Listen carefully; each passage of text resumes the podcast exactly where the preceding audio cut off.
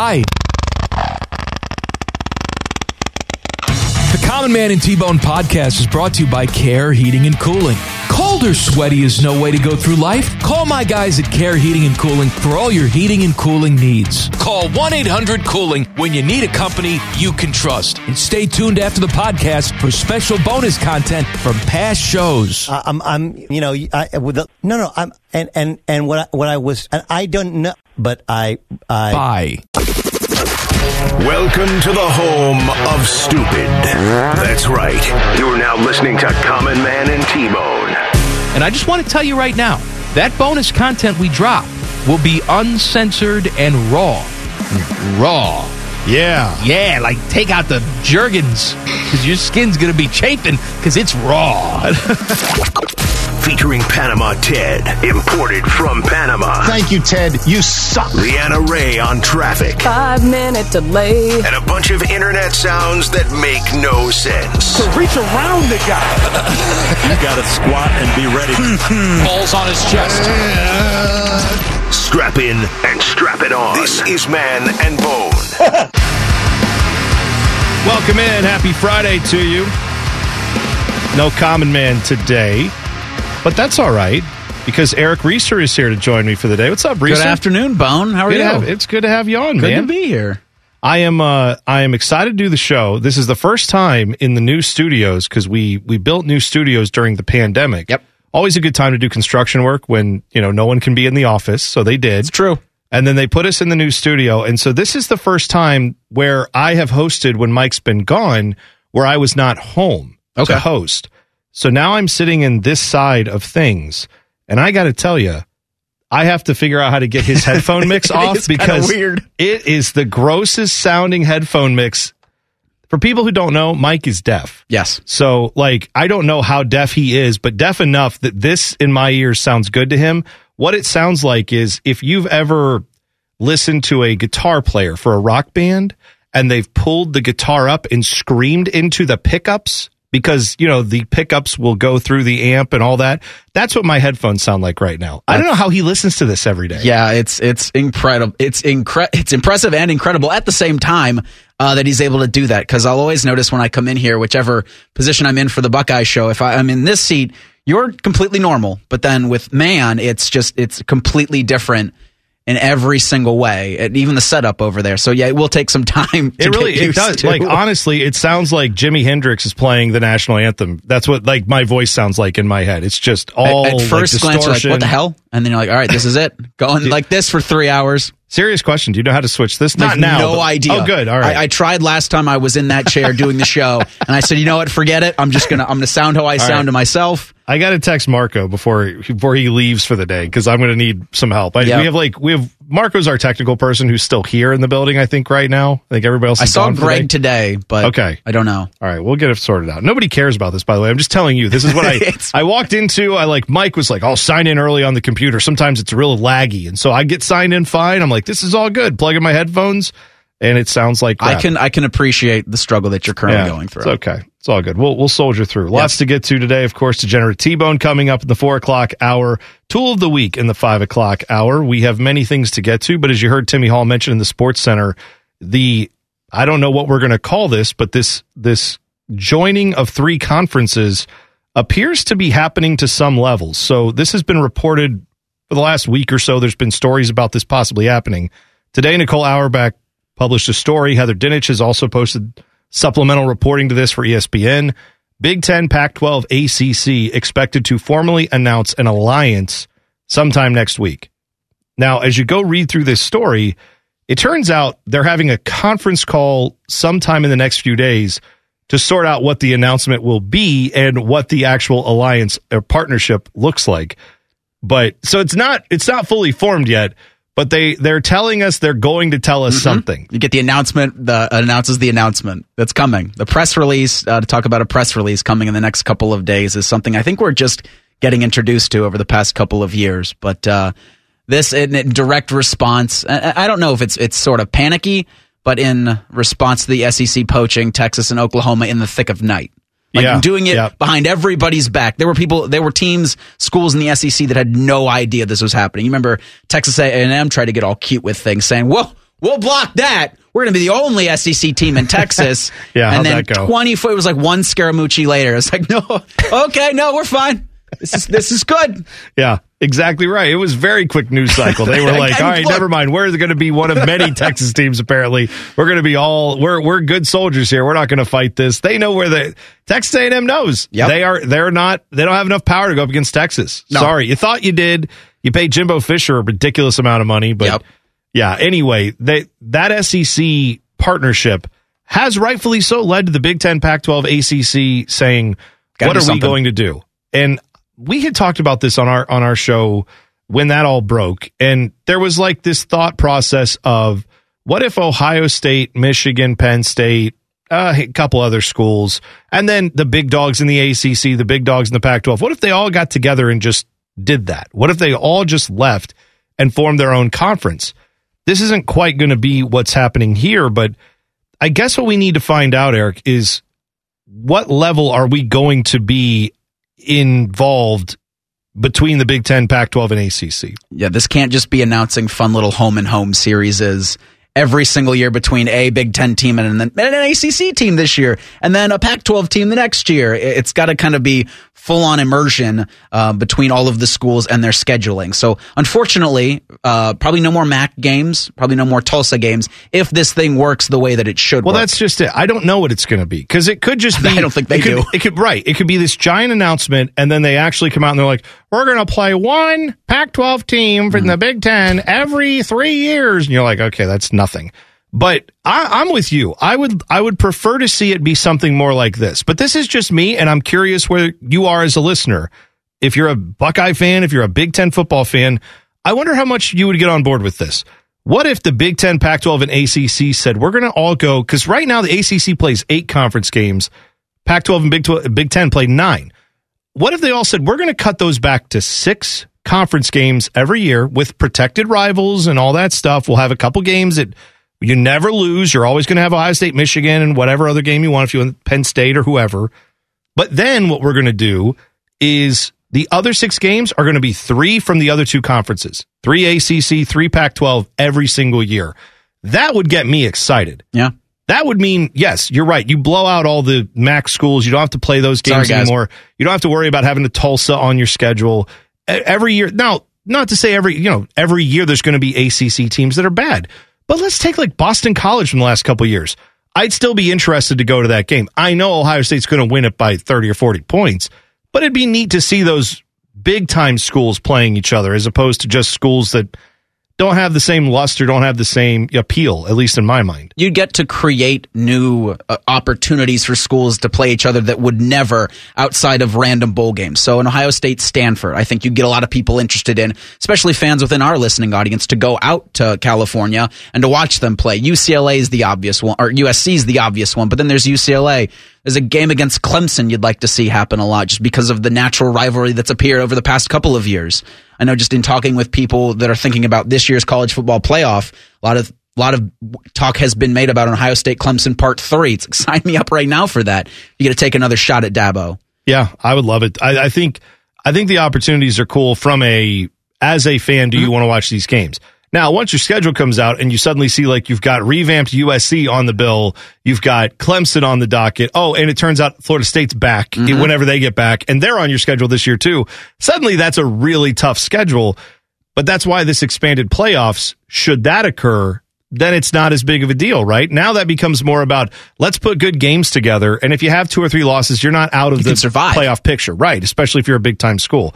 But I see there's this being two ways that this can go because there was a quote from Greg Sankey, uh, Sankey, that he said the other day. We're certainly a part of the NCAA structure, and that's important.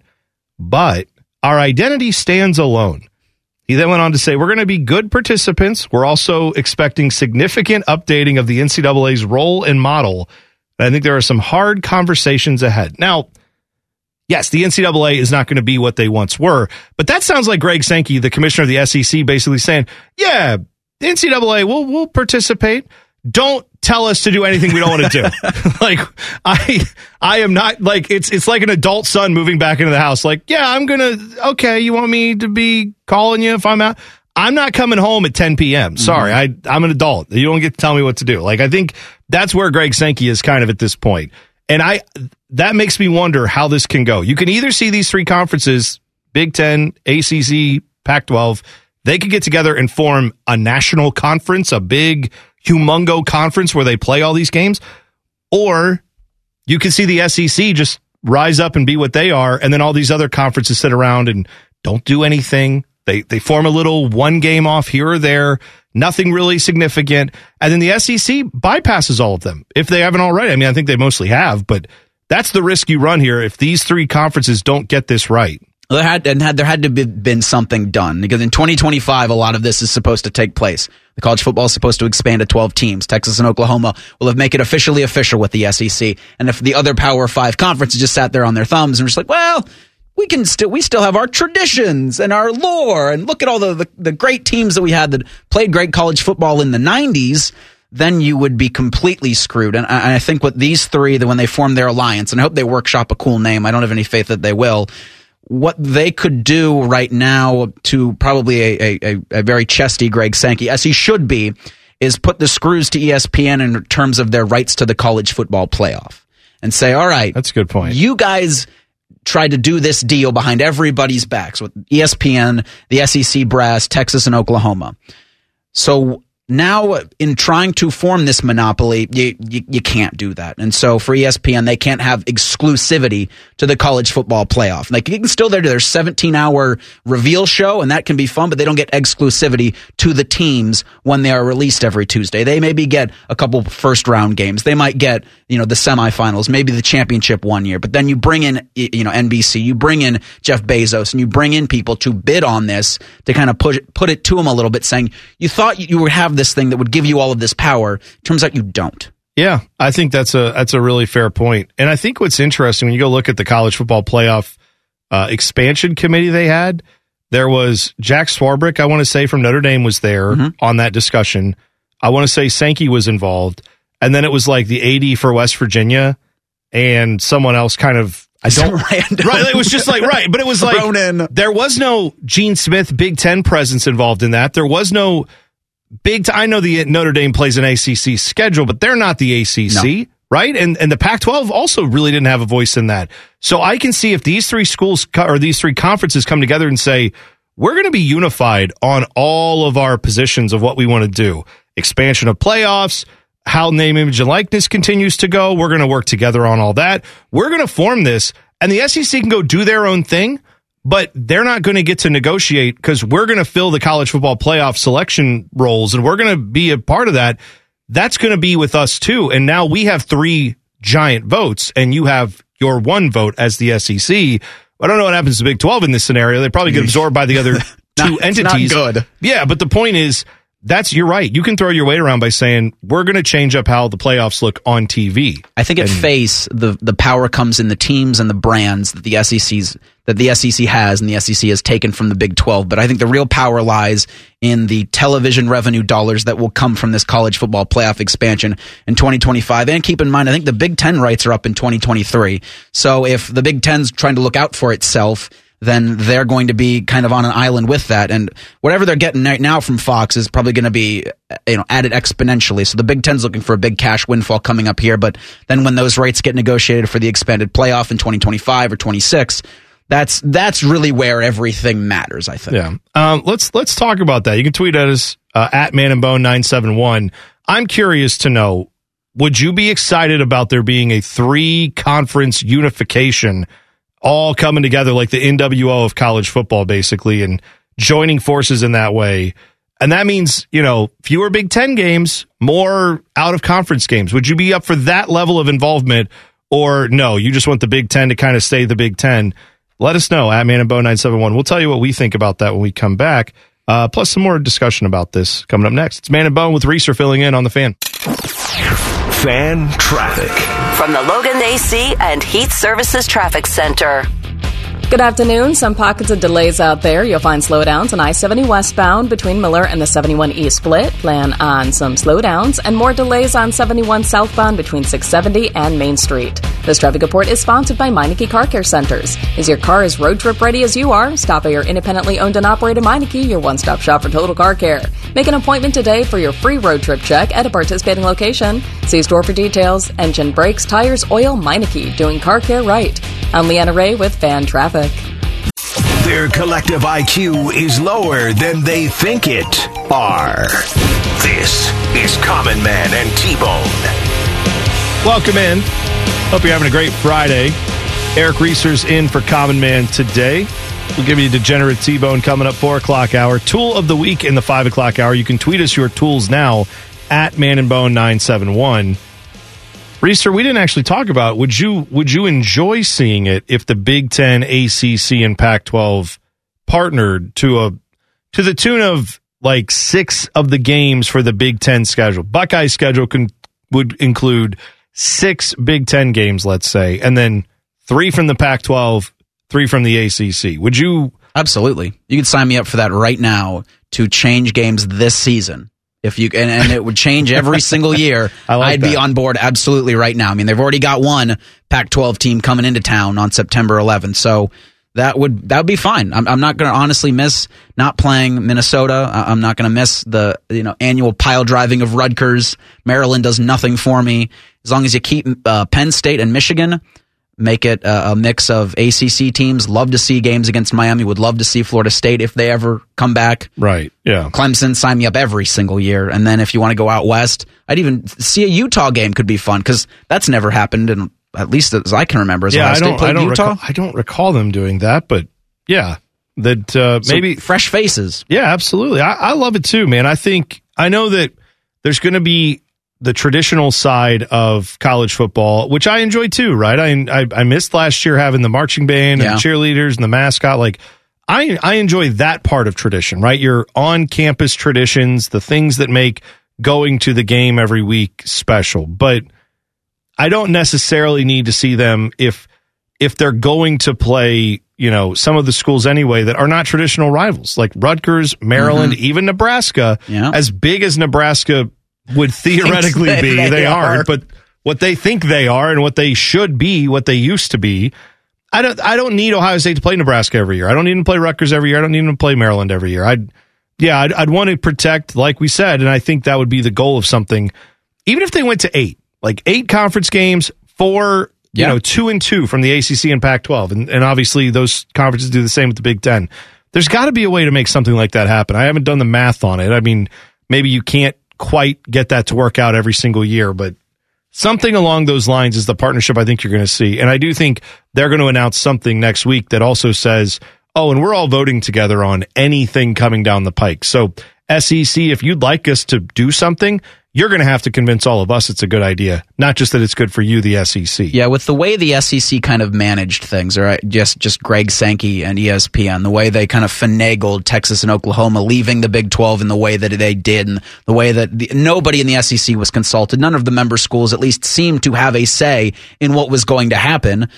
That there would be negative backlash, like the consequences from this probably didn't seem to them at the time. Because look at the coup that we've just created in college football. We have made a transformative landscape change in how college football looks, and we're the SEC now. We're the dominant party. We've got the partner that's got the playoff rights for the next couple of years. When it expands, they'll have that seat at the table. Here's the power's all here, and now you have the kind of other outliers saying, "Well, that's not going to be the case, and it shouldn't be the case. Yeah. It, it should be divvied up." Fairly amongst everybody, and I know when you say fair in college football, that doesn't really make a whole lot of sense sometimes. But even going back to when you say that it mathematically doesn't work out, and there are openings in schedules, then you can fill those with MAC opponents, or then you can fill those with the Fun Sure. Belt. But for the most part, keeping it a all right, we've got some conference games here, but then we go and branch out if you're Ohio State or if you're Michigan or if you're teams in the ACC and you're going to grab some of those now could be new rivals that you could create. The opportunities there I think are beneficial to those three parties that have formed the alliance. Again, please workshop a better name. I, I'm not Nicole Auerbach, by the way, who broke the story, was like, well, "It's got to be called the Alliance." It's like, no, You no, it have doesn't. to. I- no, You it don't. actually, all I think of is the Alliance of American Football. That's what I think. I think Yeah, of yeah, yeah. If I don't- WCW and ECW. so Yeah, there's pro wrestling connotations. There's bad have to. pro football connotations that didn't work out. I don't think we need to call it the alliance. Call it. I say call it the national conference. The National. Who do you play for? Play- national? They're going to be a Southeastern Yeah, the National There and the go. Southeastern. They're going head to head. every year. And good luck with that Southeastern. We're the National. We everybody else cares about us. That's that would be how I would position this league. But I, I agree with you. I think it. I I know that there would be some pushback from the traditionalists, and that's where I don't know. Sure. From what we hear from the people who run these schools, the people who run the schools tend to not want to do anything away from the conferences. But you do have three commissioners in these positions, right? Pac 12 has a guy who just came over from the Brand casino new. industry. Yep. You have in the uh, ACC a guy who came from Northwestern, but is new to that position and has worked in the Big Ten. And then, of course, here you've got Kevin Warren, who say what you will about Kevin Warren. We obviously haven't been big fans of how he's handled most things in the last year, but he is also still new to the position. I don't know. Would all those guys up like tear up all these existing deals with what they currently do and start marching forward under a new type of plan? I'm saying it would be different than if it was a bunch of guys who've been doing this for 20 years and Yeah. say, we don't do that. That's not how things work here. Let me tell you how things go. Maybe it works out that there's newer blood here to kind of think through these things and, and maybe try something different. And I do think that, you know, George Kliavkoff, when he was hired from MGM, he was a Hulu executive, when he was hired as Pac 12 commissioner, was brought in to do something transformative to that conference Yeah. because they're losing money on the network. Their, their teams aren't interesting. There was no buzz being generated by the Pac 12. But if they bring in a guy that Oh, knows how to do it at a different level, well, hey, let's go marry together with these two conferences that people give a crap about. And now we're fun again. Yeah, Pac 12 should be the friend that's happy to have gotten Yes. invited to the party. Like, let the ACC and the Big Ten figure out what really Yep. needs to happen. And then they're just like, guys, whatever you want. We're making money, right? Yeah, we're They're in. not gonna We- complain. We're voting with you. I like, you can't come in as them and be like, nah, let me tell you how we do things in the Pac 12. Nope. They don't have the no one cares. No one cares how you do Just with be happy the you're Pac-12. here. Exactly Let's move right. forward. Uh, so we mentioned this yesterday, but I'm seeing more about it today. The uh, Coyotes possibly moving out from Glendale. Not possibly, they are. So their arena is not going to bring them back next year, and that's a weird thing to say, right? But the the city of Glendale owns the arena that they play in currently. The Gila River Arena will not house them after this season. So They got dumped by a building. Yes, they got dumped by their building. it's a weird thing, and they actually in the team in the uh, official statement from the city said we're looking for like more exciting Something events. exciting for our-" in the area. so the obvious first choice for all parties involved would seem to be going back to where they played when they first entered the league, which would be uh, where the Suns play. I forget the name of the arena. Footprint Center. That's what Sure. it's called. All right. But if it can't be done there, there's not many other hockey NHL size arenas in the Phoenix area. Quebec City's been brought up. Houston has been brought up. Hamilton, Ontario has also been brought up. I mean, it would it would seem to make sense to put them in Quebec City, but yeah, that, I don't know how that's good for the NHL that you're taking another team out of the U.S. and putting them back in Canada, where you don't get the TV rating point, which means advertisers. You get Canadian advertisers, but you already have Canadian advertisers. They're fine. You need to get American advertisers because that's where the sport needs to grow. I don't know. That's a great win for them, but that would be the best situation if they can't be in Phoenix, I guess. And you got to have at least some teams with somewhat proximity to Vegas. And you have San Jose, but I think in Phoenix, like you said, you, you get that point because you're in Arizona. Like you're in a market that's probably not traditional to hockey. Whereas if you take them back to Canada, well, everybody loves hockey there anyway. You're not gaining anything new by going back or going to Canada because Yeah. there's already a crazed fan base that will give you money and that will do that to the other teams in the league. But, you know, I, I think about Ohio State hockey playing Arizona State in hockey this past season. And if there's something building in that little pocket of the country, if you're the NHL, it would behoove you to do what you can to keep that growing because maybe in five or 10 years, then you've got something between the Coyotes and maybe the Vegas Golden Knights or the Coyotes and the Sharks. And then things are fun in that corner of the country for the NHL in a market that probably traditionally people are like, oh, that that's a thing. Yeah, yeah, absolutely right. Quebec City, by the way, they have an 18,000 seat arena ready to go. They built in 2015, and currently the major junior hockey league team, the Quebec Remparts, play there now. So The I'm sure that infrastructure is They, the they'd probably like to fill that with an NHL team if they can, as we've known. So we'll see how that plays out. But you got a year to, I guess, start to figure it out. It's uh, what a weird way to enter the NHL season, Don't though, buy coming your up in a few building. months. Yeah, so bizarre. Uh, judge issued a ruling in part of the Trevor Bauer case yesterday. We'll tell you what it means next. It's Man and Bone with Reeser filling in on the fan. Fan Traffic. From the Logan AC and Heat Services Traffic Center. Good afternoon. A couple of headaches out there to avoid. You'll find some slowdowns on I 70 westbound between Miller and the 71 East split. Plan about a five minute backup over there. And more delays on I 71 southbound between 670 and Main Street. This traffic report is sponsored by Raising Canes. Raising Canes is celebrating 25 years. That means 25 years of serving over 2.5 billion cooked to order chicken finger meals and 25 years of serving their community. Raising Canes, 25 years, one love. I'm Leanna Ray with Fan Traffic. And from every dime a dog night in the Midwest. Because he's fat? Here's Man and Bone. Welcome in. Hope you're having a great Friday. Eric Reeser's joining me today. Mike is off. So we I haven't mentioned this yet today, but I've I've been meaning to, Reeser, because we put out our bonus episode, Oh, our yeah. uh, uncensored episode of Man and Bone. We did an hour yesterday in the studio, off the air, out of the ears of the SEC, so we didn't get busted for swearing, so we could swear as much as we wanted to. We told some uh, behind the scenes stories. We told a little bit about some of the stuff that happened when we started planning for the ill fated and probably doomed forever Man and Bone Fest right before the pandemic happened. Anyway, if you'd like to hear that, if you've been listening for a while, thank you for those who left a review on the podcast. But if you get the podcast, if you've listened to our podcast before and subscribed to it, you already have this. Just go look in your podcast feed and find it. If you don't subscribe to the podcast, now you can. Anywhere you get your podcast, just search Man and Bone. You'll see our stupid faces. Click on it, hit subscribe, and you will get this podcast right there on your phone, on your computer, whatever you listen on. And it's an hour of us being stupid. Please know it is a lot of swearing, or at least Do you more- swear into traffic breaks? I wish we could. We well, that's the thing. We talked. We we told a little bit of a story about Leanna Ray because Leanna swears quite a bit off the. air. Oh, Bodie is in today, No. and Bodie Bodie gets the paint ripped off his that. eardrums every time Leanna's on hold waiting to do traffic because yeah, like she's Leanna's great. We love Leanna. That's why she fits in on the show because she is foul mouthed and as degenerate as any of us are here. That's that's what she is. So we talked a little bit about that. I think if we do another bonus episode, I think we should get Leanna on to talk with us, and we can just talk about Bjork. We can talk Yep. about all the other things she leaves. She doesn't leave her six block radius where she lives. So anyway, if you want to hear that episode, it's all up there for you now. Just search Man and Bone on your favorite podcast app, and you'll get it.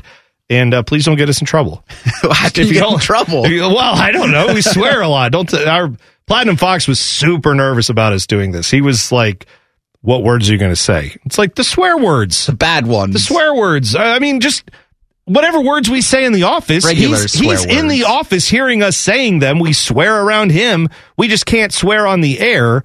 There's nothing out like there's nothing to be like canceled over anything. We just said the F word a few times. But anyway, if you want to listen to it, there you go. Enjoy. A few F bombs never hurt anybody.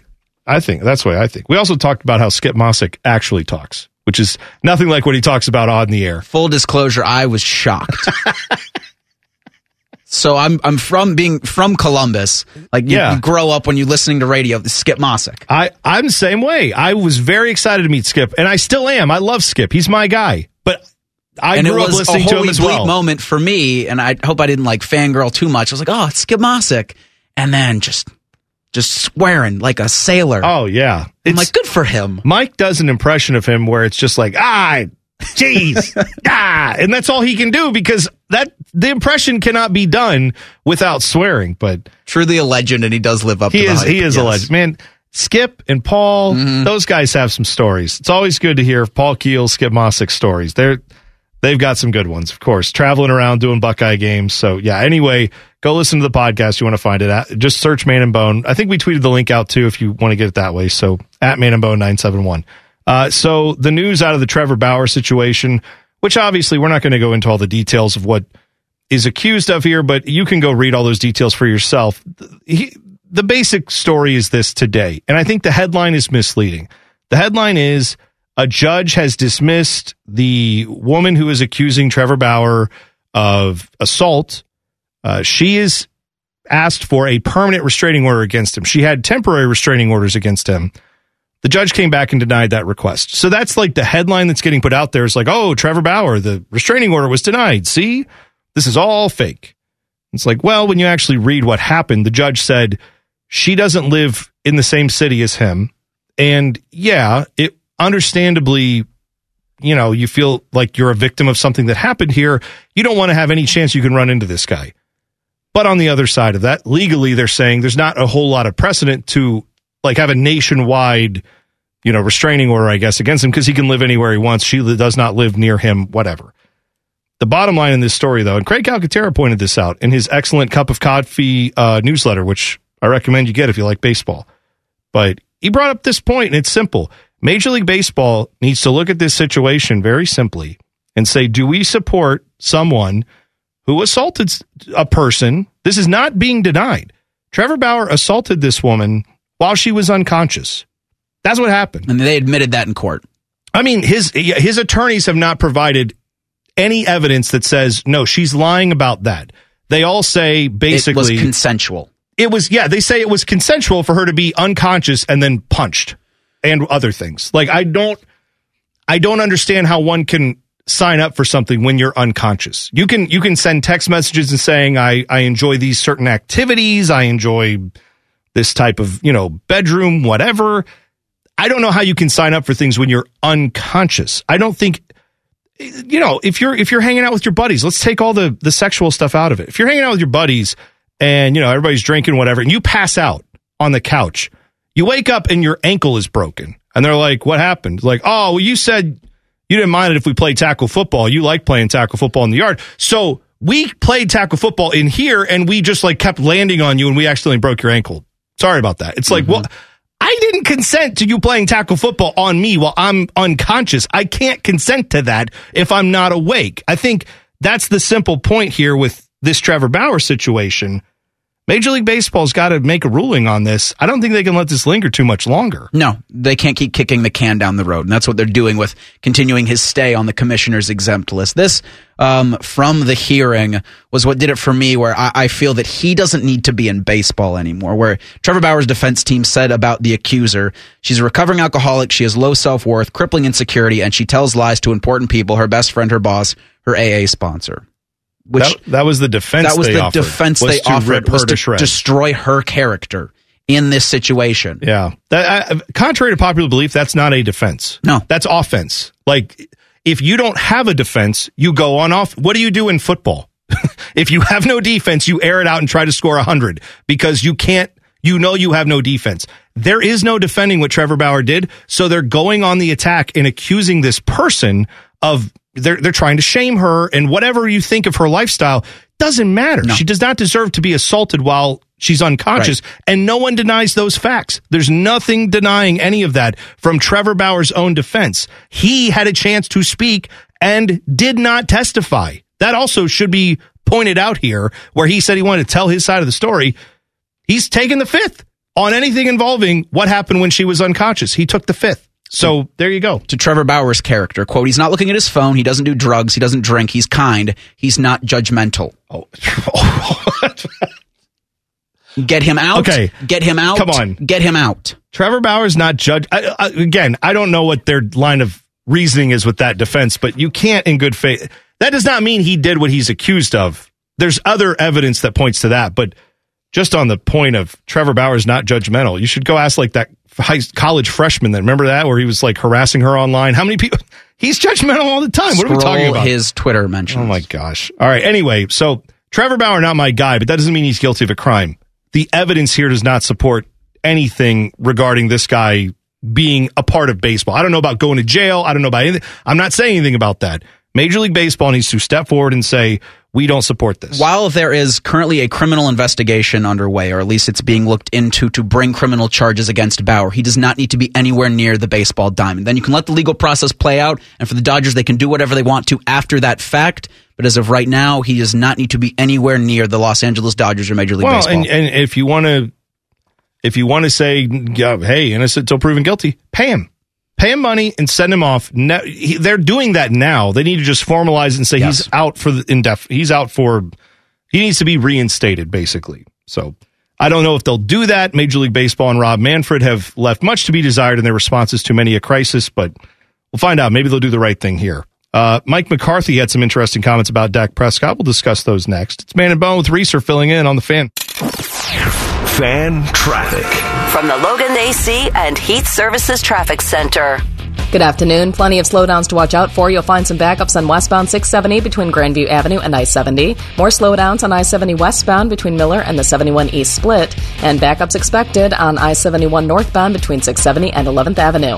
This traffic report is sponsored by Molina Healthcare. For the health coverage you need close to home, lean on Molina Healthcare. With a Medicaid plan from Molina, you get transportation to medical appointments, Amazon Prime for three months, a 24 hour nurse advice line, and more, all at no cost. Get the most from your health plan. Visit leanonmolina.com for details.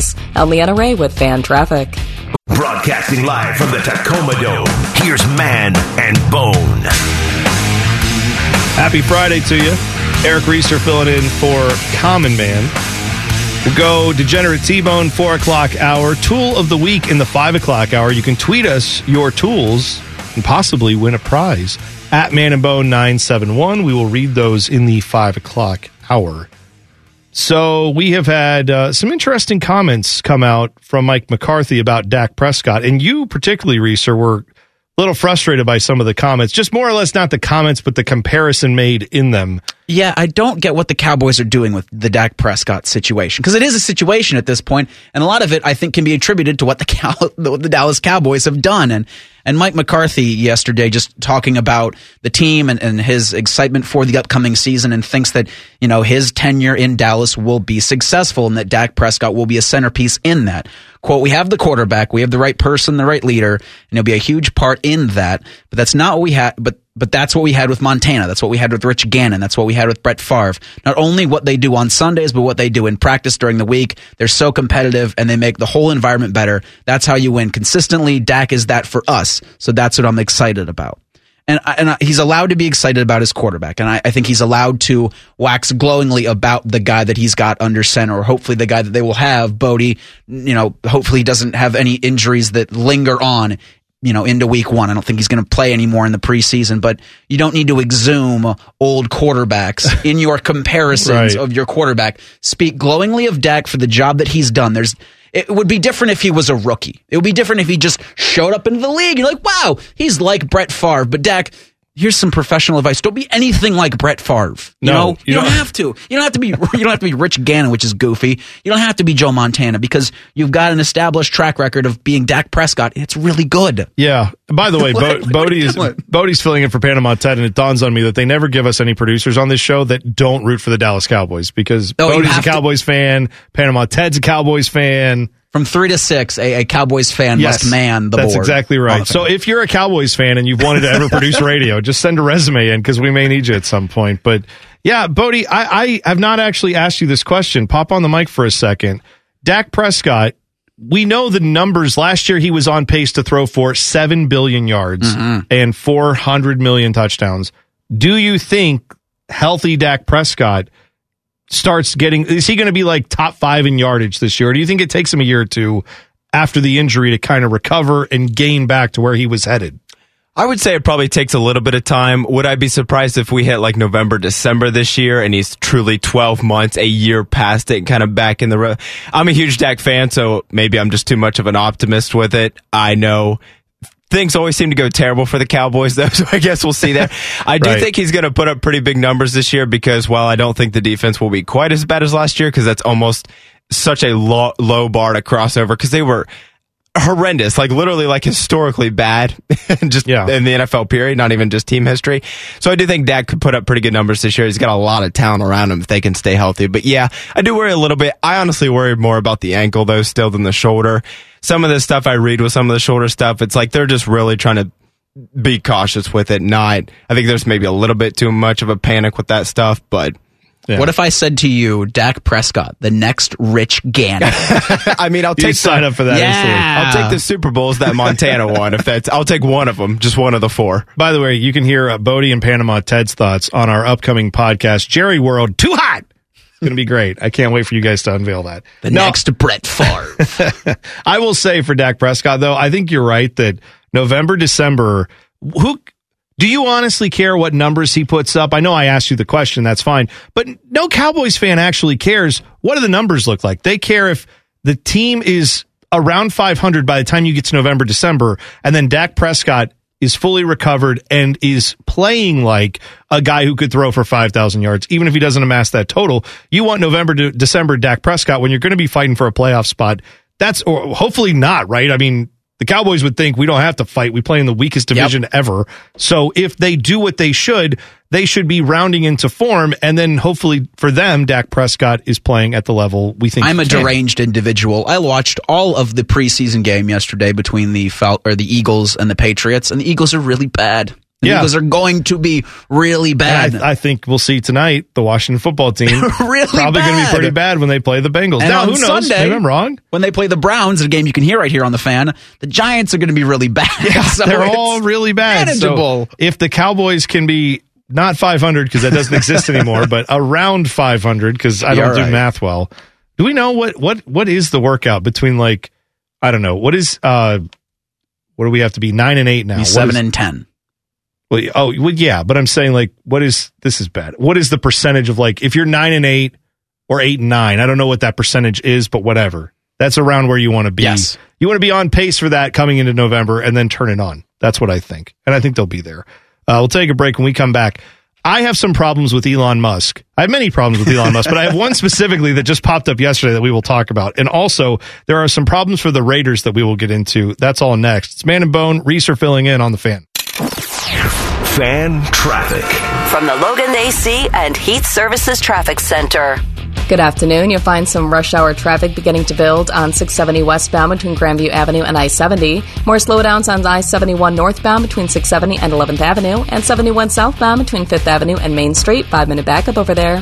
This traffic report is sponsored by Molina Healthcare. For the health coverage you need close to home, lean on Molina Healthcare. With the Medicaid plan from Molina, you get transportation to medical appointments, Amazon Prime for three months, and a 24 hour nurse advice line and more, all at no cost. Get the most from your health plan. Visit leanonmolina.com for details. I'm Leanna Ray with Fan Traffic.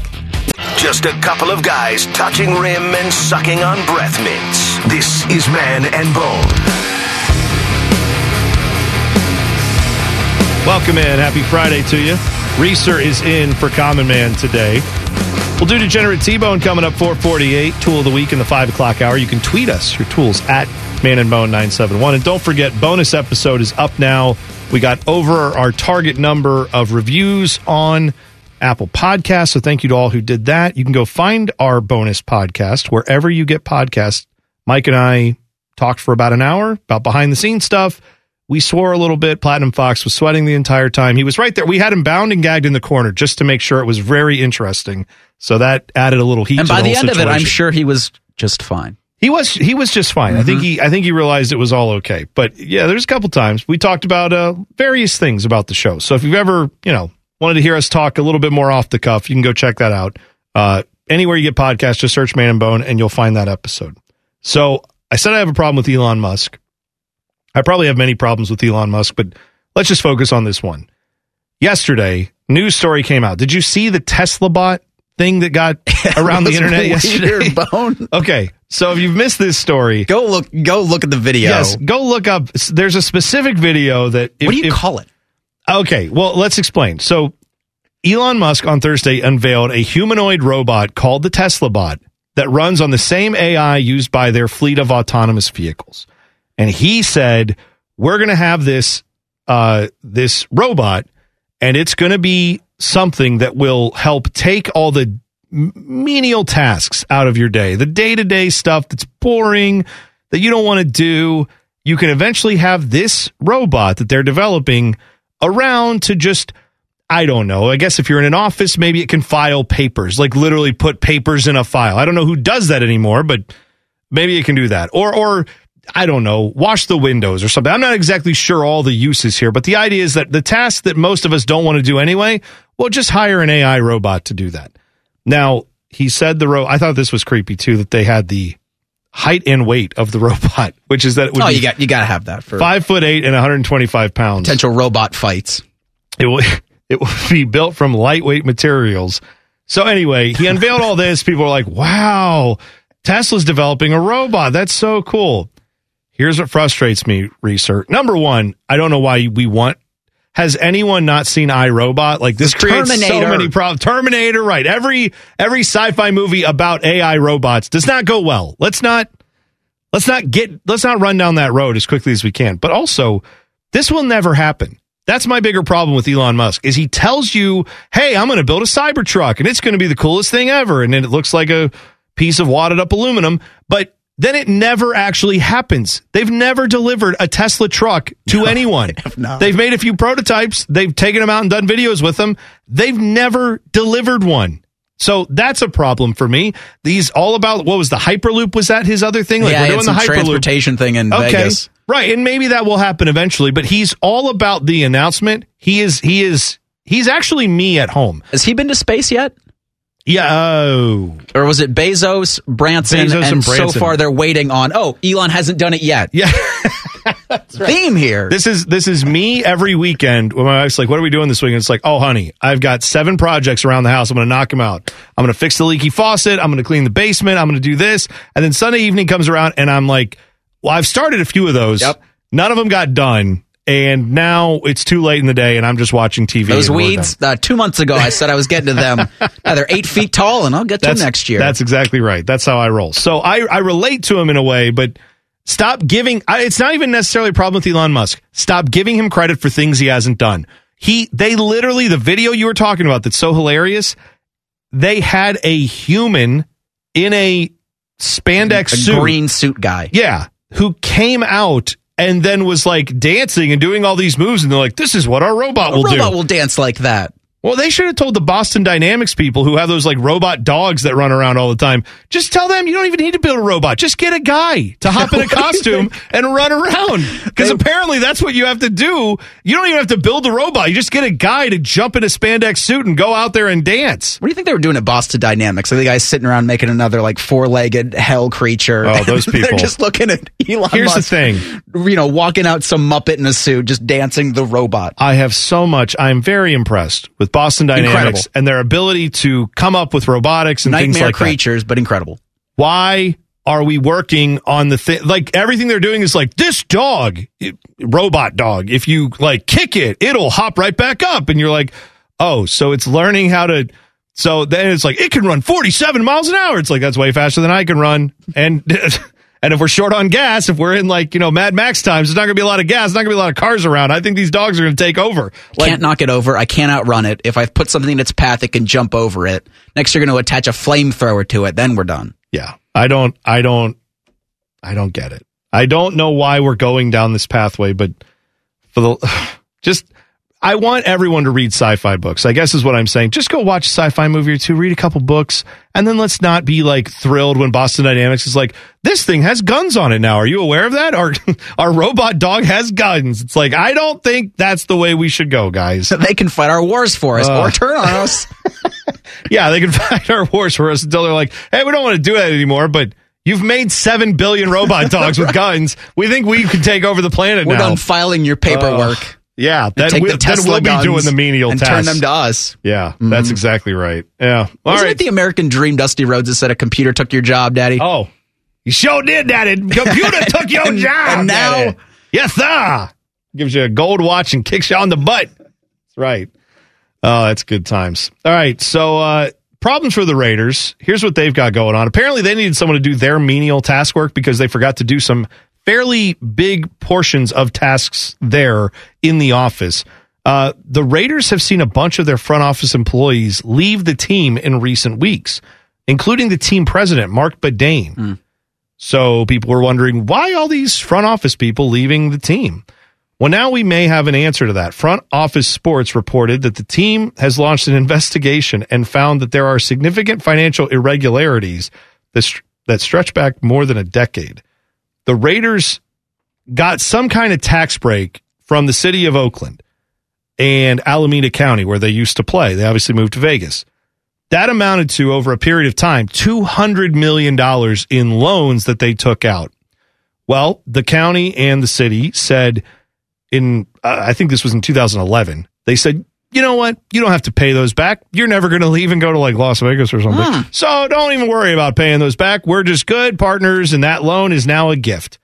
Well, when you give when you turn a loan into a gift from a tax standpoint, it turns into income. And they didn't report 200 million dollars worth of income. So now apparently they owe a giant tax bill.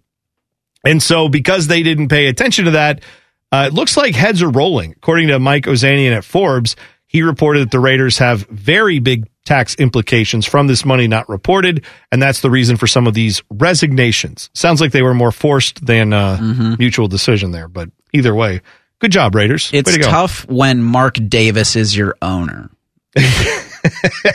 because Al Davis, his dad, was involved in almost every meaningful NFL thing that has ever happened in the league, right? Mm-hmm. And he gave the team to his son, whose qualifications are that he is his, s- Are his you father's son. implying that Mark Davis may not be as good at something as his dad was? That's shocking. There might be a nepotism problem in the league, uh, and a lot of teams are, are facing that. And uh, Bengals fans are probably sitting there going, "Oh yeah, tell us about that." Yeah. yeah, Here's they've the- never the experienced it problem whatsoever. That now the Las Vegas Raiders are seeing because while Mark Davis probably saw, you know, his team play in Oakland, uh, probably wasn't too involved in how things were being negotiated between Alameda County and between the O.co Coliseum and the the problems that were there. And then this move to Las Vegas, he just saw the glitz and the glamour of Vegas, and it's kind of like a, a kid, and you, you shine a light, and they're like, oh, the sparkly things, but no real understanding of the workings of getting out of agreements you had with previous partners. Yeah, definitely not something that I think is uh, in his wheelhouse. But Mark Davis too likes to sit at. Are you aware of his uh, PF Chang's I situation where he likes to sit there and do his office work? Doesn't he still drive a PT Cruiser? Or is that Yes. just a, ru- a fun rumor? No, no. I, want to believe that. It was all the same story, I believe, that we're referencing, where there was a news story a few years ago where it was like every day, Mark Davis drives to his local PF Chang's. He pulls out a laptop and a newspaper out of his PT Cruiser and then proceeds to do the business of an NFL team. And you're like, what? The, guy's worth hundreds of millions of dollars, Yes. conservative, if not billions. And this is how he, and uh, by the way, PF Chang's, lovely establishment. Great food. Enjoy it. All that's fine. It's the fact that the guy who owns an NFL team doesn't also own a PF Chang's sized place that he could just not have any customers in and just walk in and have his own office and his own staff and they just like do what he's asking. You know, hey, look this up for me, get me this info. No, he just goes there. What a weird guy.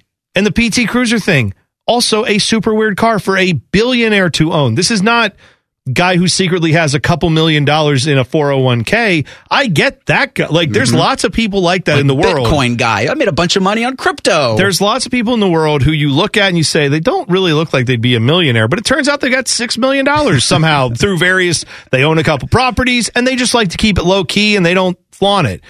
I think when you're a billionaire, you don't have to worry about what kind of car you drive. When your name is owner of an NFL team, drive the lime green Lamborghini. That's what I would want to do anyway if I had billions of dollars. But everyone knows you're rich, dude. You don't have to like pretend like, nah, I'm just some regular dude. You're not. It is extra difficult when your job title is owner of team. Because what exactly is that? You know, when you, you look at owners of teams that are, you know, that are involved in the day to day things like Bob Kraft, or I guess for lesser, uh, sorry, Bodie, but the Dallas Cowboys and Jerry Jones, somewhat meddlesome, but the Cowboys aren't dealing with the, the issues that have plagued the Raiders since Al Davis passed away. Like, so Mark's job is to wake up in the morning and go to PF Chang's. And while PF Chang's is great, you would hope if your job title is owner, you wake up in the morning, you grab a cup of coffee or whatever gets you going through the day, and you have meetings with your staff to deal with things that relate to the team that you own. I'll tell you this. It's probably a little difficult for Mark Davis to kind of fill his day and figure out what really is my role and where do I fit in and what should I be doing. But it's a difficult problem that we'd all like to have. I, would sign to, me up. I'd love to have to do that where I have to figure out should I meddle or should I sit back and just let the billions roll Mm-hmm. in? Because this is where I would be as an owner.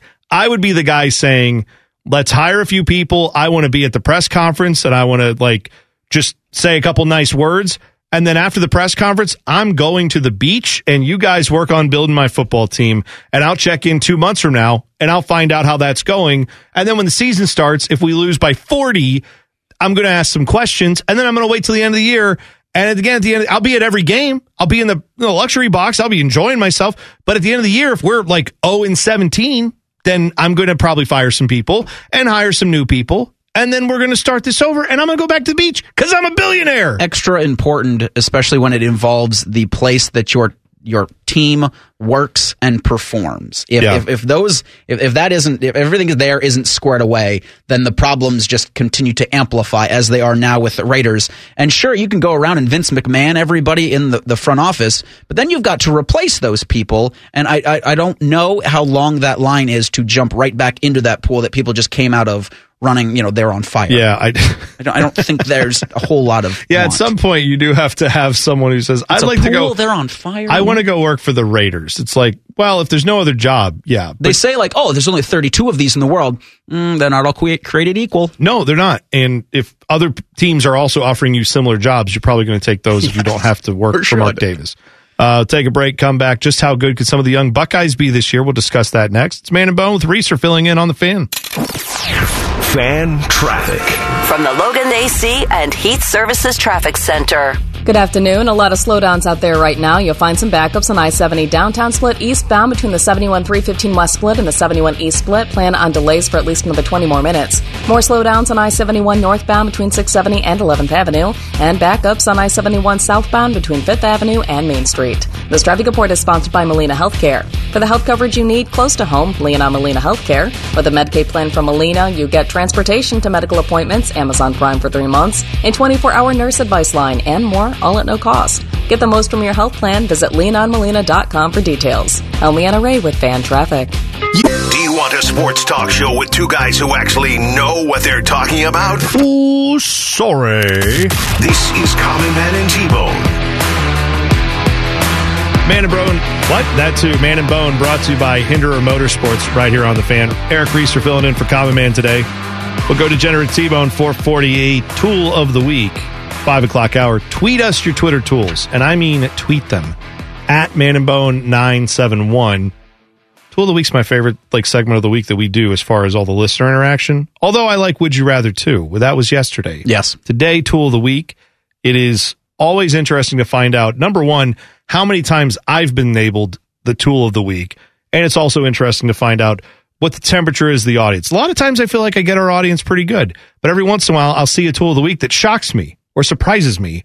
And I'm like, wow, I did not think, I did not know this was something that someone out there is really ticked off about. Yeah. But it's always insightful. So I enjoy Tool of the Week. It's like my, it's, it's my, it is my favorite segment. I got it a few times, and I guess I'll nominate myself for Tool of the Week, but this extends into last Friday when I tried to do Degenerate T-Bone, and all of my picks failed. Um, Oh, well, that, as we began the segment, then you're doing great as Degenerate Mike T-Bone because mine do too. Okay, So don't well then, worry. then I feel a little bit better there, but they were they were so bad. I think I had Kyle Busch uh, winning in Indianapolis, Oh, but that was a Mario Kart course. So come on, Look at you with the NASCAR references. Now I don't know. We haven't worked a ton together. Are you much of a car guy? Do you do you watch any auto racing? It's I- okay if you don't. I do watch occasionally, so I, I'm a tune in, a tune out kind of guy. So if I know there's a race, like I'll pop in to see what's going on with this, and, and of course because last week's race was set to Yakety Sax, I, I was in it a little bit more than I would the end, normally yes, be. it- it was a for, big mess. You know, the road track courses I, I, are more fun to watch, but pop in, pop out. All right, that's good. I like that. That's well. I'm glad you included a uh, NASCAR reference in your degenerate T-bone because Oh, I had to in honor of I the usually do. segment. Well, thank you. I appreciate that. I usually try to, but uh, yeah, that was a lot of fun. I enjoyed watching that race last week. It exploded. The racetrack exploded, nuts. and it was just bizarre. They literally had cars launching in the air over parts of the track that were coming apart and just I forget who it was was who just cut through the course at one point, but they should have just not penalized him for it. Oh, Just yeah. like, look, you're Chase good. Briscoe. Yeah, you're good because I think he was in contention up until that point. He was. and then the penalty set him back too well, much. and then he got back on the track and got behind the leader, and he was mad at the leader, and he wrecked him.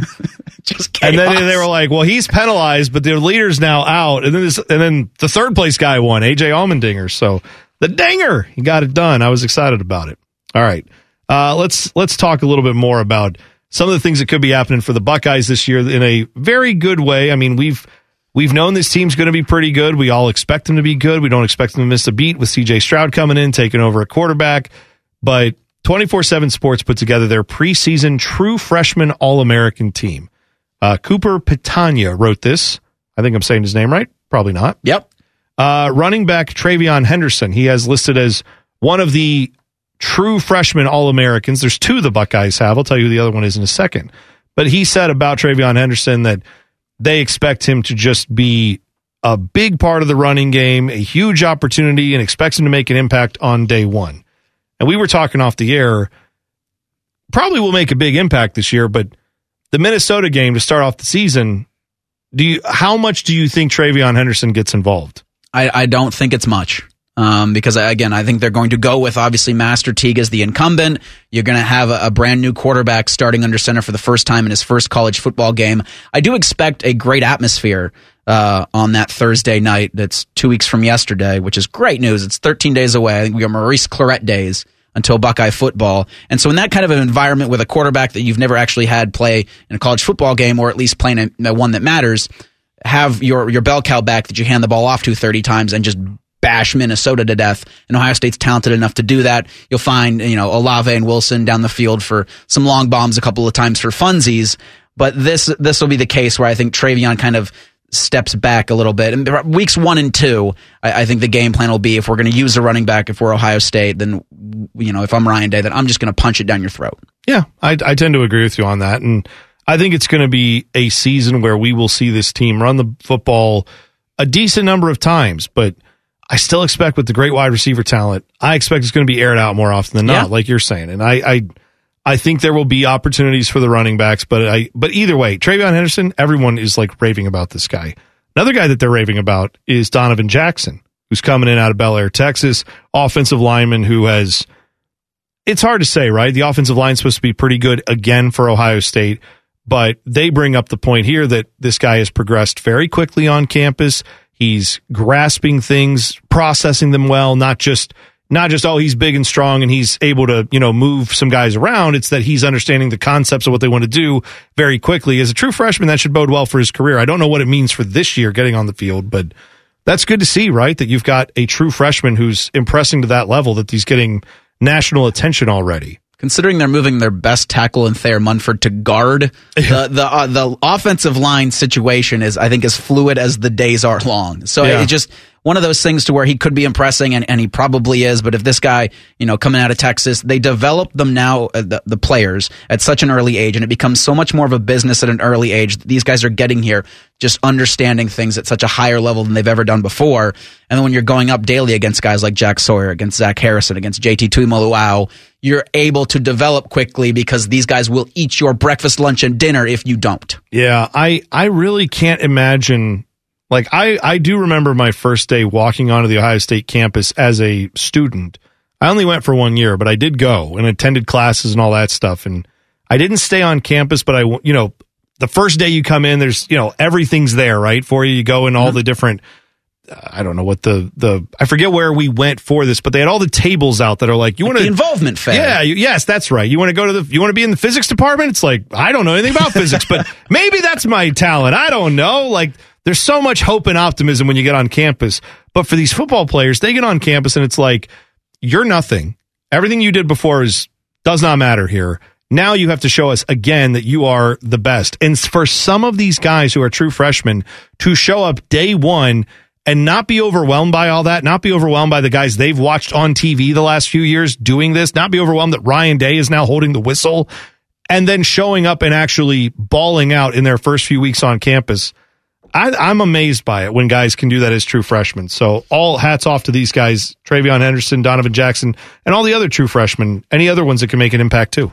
And there are going to be a number of ones that you hear. I mean, just whenever right. Ryan Day gets the chance to talk about positions, he'll bring up guys like Marvin Harrison Jr., like Emeka Egbuka, guys on the defensive side of the ball that just got to campus two weeks ago. And then there's the mullet guy that everybody's talking about. so it, an incredible amount of riches at, at, such a young age that it will be very difficult to keep a lot of those guys off the field. And with going just back to TreVeyon real quick, I, I, think he does become the guy at season's end and the pony that they would like to ride into the college football playoff. But just right now, you just bludgeon Minnesota to death with Master Teague. Yeah. I, I agree with you on that. And by the way, on this show, Quinn Ewers is known as the quarterback of kombucha. Mm. Have you ever had kombucha? No. Okay. It, have you? I have. I have. Oh, okay. Yes. What, so, what is what is the taste profile? Are we talking like a? I've always thought it was something fermented and sour-ish. Am I wrong? It is. Yes. No, you're you're correct. Okay. I didn't get sour notes. It was very bitter, and I had like bitter blueberry okay. kombucha. Oh, okay. Yeah. So I can't a, speak to Holy Kombucha, which is uh, the, all right. the brand for yeah. yours, but is there a funk on it? Like you know how if you drink, there is. Okay, so you do get a little something on the nose mm-hmm. before you. All right, and you get. I, I got multiple tastes, like drinking. Were you- There- were there you was able- an initial, and then there was a secondary, and then there was a lingering. So I.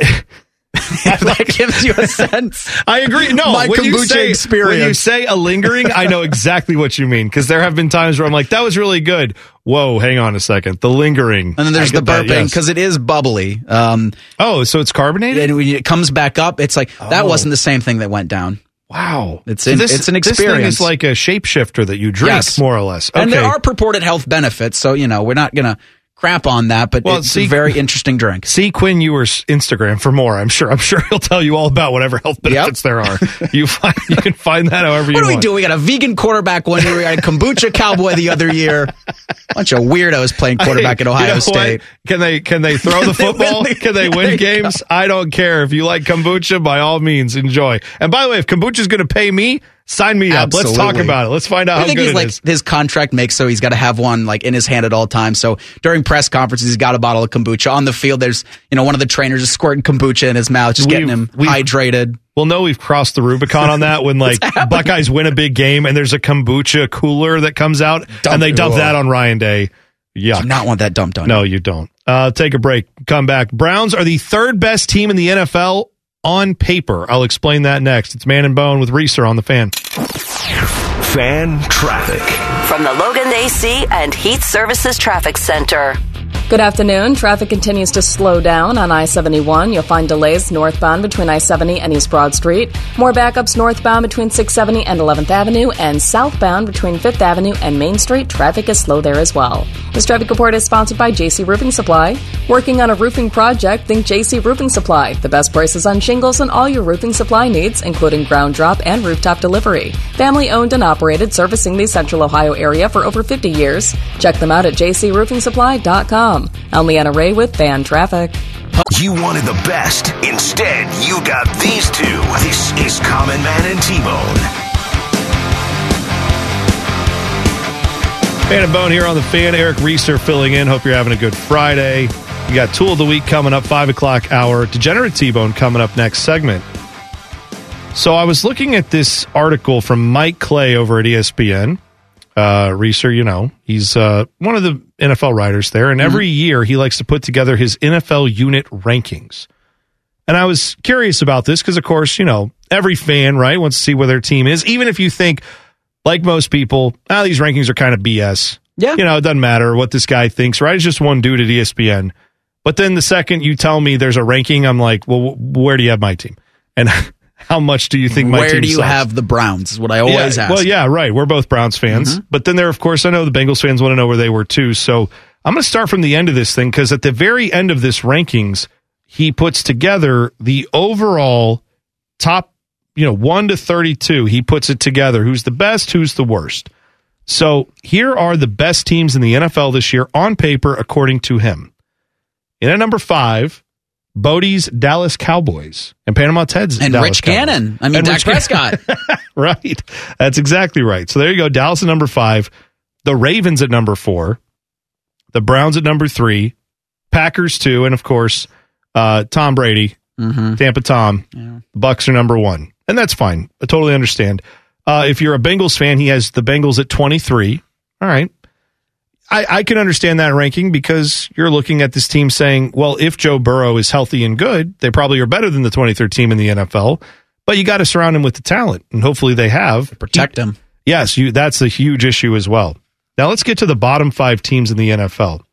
Um, I do find this interesting because we have a lot of people talking about how Andy Dalton's the guy in Chicago, and we got to get Andy Dalton because he's the one who can keep you in the playoff race. He has the Bears roster ranked 28th out of the 32 teams. Has them in the bottom five, along with Detroit, Carolina, the Jets, and Houston rounding out the uh, list there. So I'm not exactly sure that that's encouraging for Bears fans who are all very excited about Justin Fields if and when he takes over. But yeah, meanwhile, that's that notwithstanding. How do you feel as a Browns fan? Because that gets me excited to see them in top three. I love it as a Browns fan uh, because yesterday when uh, I don't know if you know Michael Greenberg, who people are probably familiar with, Hmm. waxed glowingly about Baker Mayfield, and I cringed. Oh, did you? I, I don't. see- I don't want that. Stop. So you're more along the lines of the Browns fan that I have been over the years. Now I've I've been trying to become more of a let's enjoy being rated as one of the best. Let's roll with the punches. Let's get there and see it. Mm. I've tried not to be the person who's like, there's no way we're top five, and here's seven reasons why. Because at some point, it's like, well, I, I may have had those concerns over the years, but last year took a lot of that away from me to say, hey, man, I didn't think they were going to figure this out. December was a little rough, but then they found their way when it mattered against a very bad Steelers team. But they did get their way into the playoffs and then beat the Steelers in the playoffs, and On that, that goes a long way. It's very difficult to argue the talent that's there. The names that the Browns have, the names that the Browns added in the offseason with John Johnson III just being one of the guys and Jadeveon Clowney, and then the job they did in drafting with uh, Jeremiah Owusu Koramoah falling to them in Mm-hmm. the second round on paper, it's great. So that's, you know, then the Browns fan in me goes, man, wait till they mess it up on the field. I don't use mess it up. It was a word that Bodie would have had to dump, but Yeah. there, there, I, I have this this battle that I do internally as a Browns fan because yes, on paper they should be absolutely right up there. There's just a ton of talent. Yeah. I well, let's go through because they have uh he has ranked the positions and tells you where every team. Now, this is a huge undertaking. I would love to know how long it takes him to put this together. I would hope it's not like How much one, coffee is consumed? Well, I would hope it's not like one day where he's like, you know what, today's the day. I'm doing it all. There's no way you could do that. But he ranks every position unit for every team one through 32. So we'll kind of jump around a little bit here, but let's start off with the offense. Quarterback units, he has the Browns 11th best in the league, Bengals 18th best in the league, tops overall, the Chiefs, Packers, Tampa Bay, Seattle. Kind of makes Okay. sense. Yeah. I'm not, I don't know, Baker Mayfield, top 10 quarterback. I tend to think he's close to being there, and they have been 11th. So can't really disagree with that. Joe Burrow could eventually get there, but you don't know what he's going to be. could be right up there. he looks 10. he looks like he could be great. Just got to know how healthy he It's- is, and and I feel weird okay. rooting for him as a Browns fan, but I find myself incredibly hopeful that Joe Burrow succeeds. yeah, that is a weird year. that is a weird Ohio Weird. State motivated thing that I have too, where I. And you know what? It's not even all Ohio State guys because there are plenty of Michigan players who have played for the Browns that I have rooted for Mm-hmm. Yep. and hoped for the best and enjoyed. Yeah, hey, Donovan Peoples Jones. I'm excited when he makes plays. I don't care where he played in college, but like Joe Burrow, I do feel I don't know why. Just I enjoy watching him play, and I was happy to see him come back to the state of Ohio. Yeah, it's going to kill me if he starts beating the Browns every year. I'm not going to exactly enjoy that, but we're not there yet. It's so not. It's not happened. once it starts happening, I will enjoy it less. Uh, It- it's an odd, like, uh, not ownership, but like, there's that kinship you feel with Joe Burrow. I feel like as an Ohio guy, just watching him, uh, you know, grow up in in Athens and and be the quarterback that you thought would would hit Ohio State and then. You know, make it happen for the Buckeyes, and Yeah. it didn't work out, obviously, and no real fault of his own. And he goes down to LSU, and you're rooting for him there. That was strange as hell, it man. was- it was But a I- weird I time. found myself thrilled for him that he won a national championship. Yeah, I. I was too. Once it all happened the way it did, but yeah, it, it's still a little bittersweet. But Weird. It's all right. He's got a lot of fans in Ohio. It's okay. Uh, just a couple other highlights here. They actually say that the Browns have the best running backs room in the league. Yes. and I I fully sign on board with that. Uh, not as quite not quite as sure about having Cincinnati's running backs room at sixteen. Hmm. That might be a little high, but I feel whatever. It's it's mid tier at best. Does it's that definitely speak to how bad uh, 17 through 32 are? Um, probably. Yeah, I think that's Because that's because fair. that's weird. If you would ask me, the Bengals running back room is what in the NFL? It's like twenty. Oh 27. yeah, I would say lower. Yeah, twenties or lower. I would not think it's in the top half of the league or thereabouts, but that's where they have it.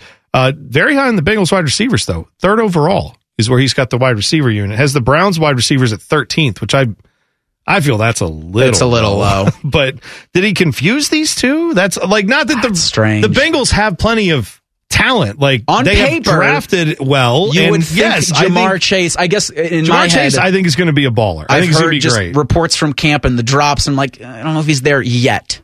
Yeah, I know. Right. We'll see. But that's it. It's potential, I guess, is where he's going But with then this. like Odell Beckham Jr. I don't understand why people.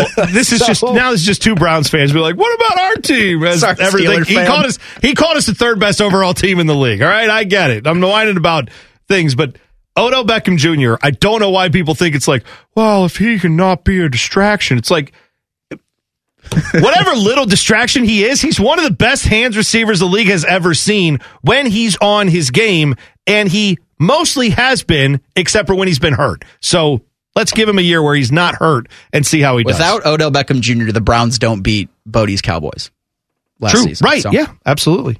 Uh, has the Browns as the top offensive line unit. Yep. That is music to my ears. Bad news is he has the Bengals in the bottom five, which is also That's true, and that is that is real and the huge concern.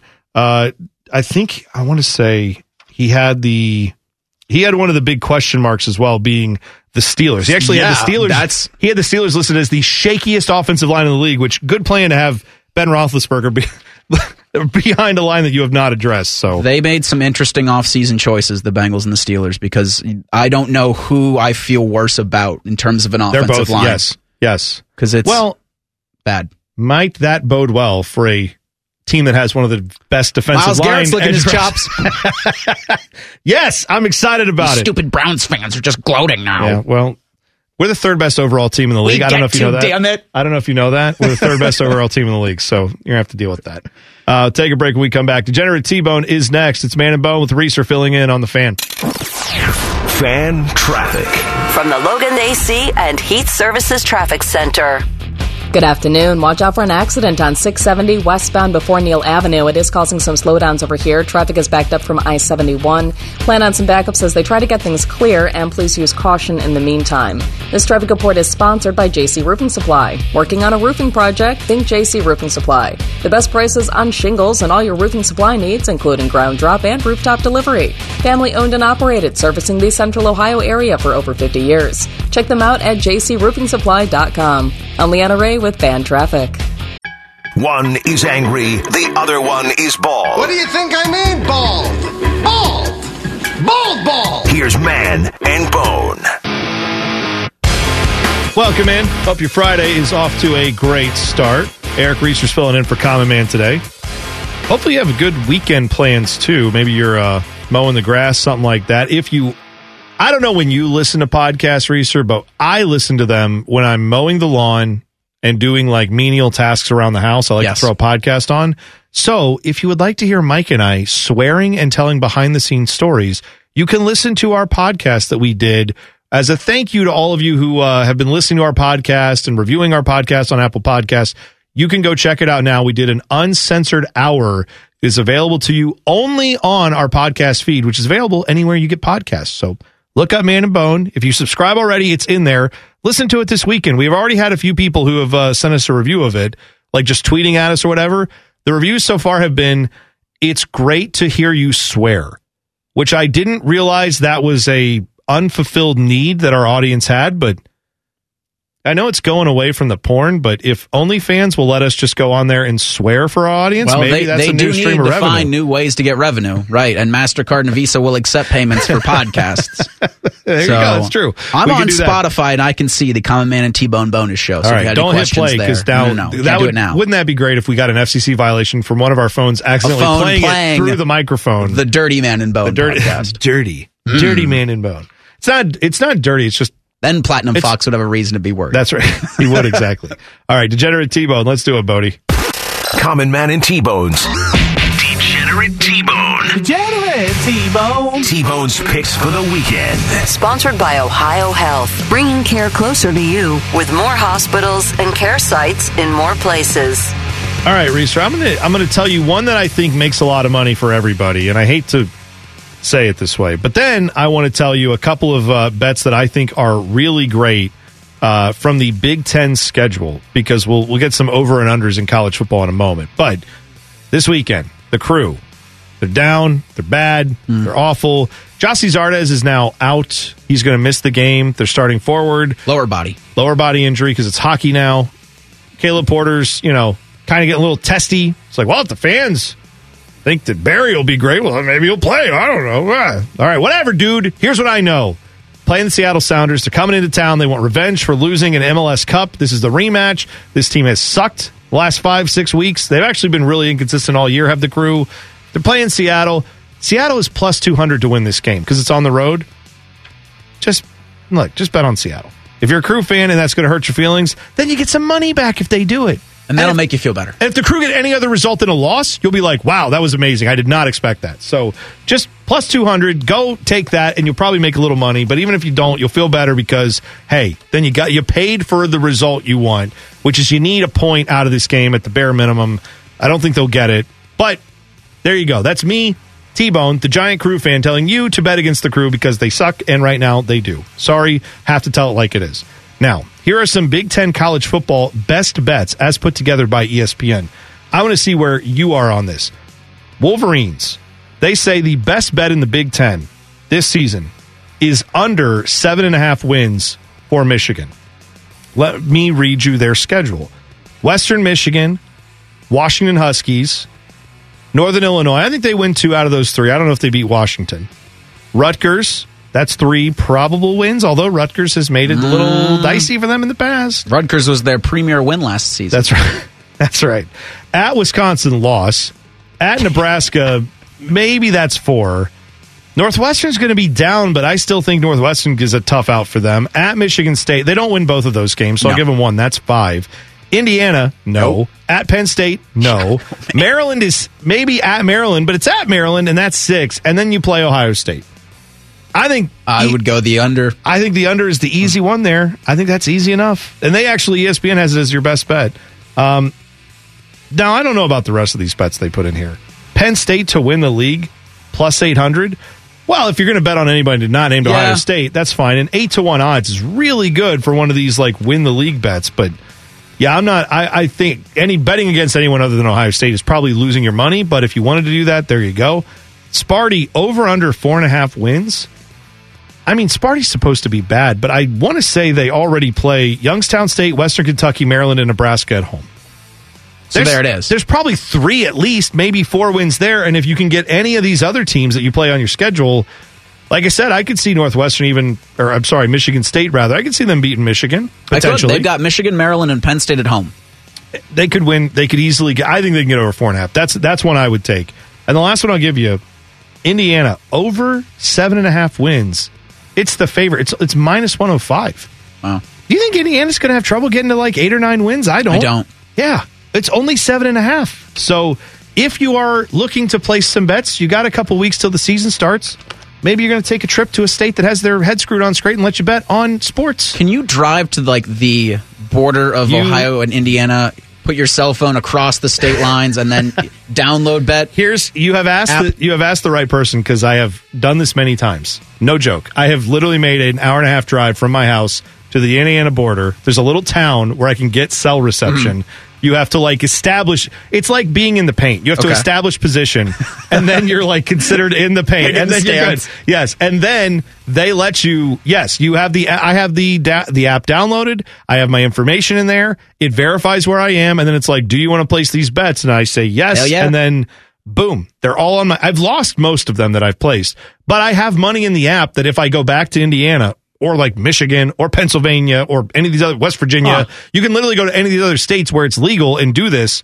Yeah. So if you got time between now and you know next couple weeks when it starts up, if you want to place some bets, I'm just telling you the before the season over unders and all that stuff. That's where it is for me. I think it's great. So now I've given you some heads up and some time to do it. Make your best judgment. I think my scramble to the border.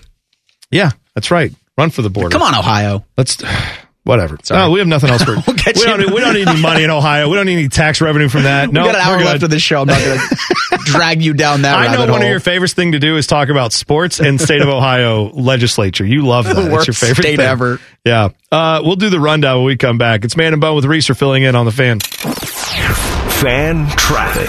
From the Logan AC and Heat Services Traffic Center.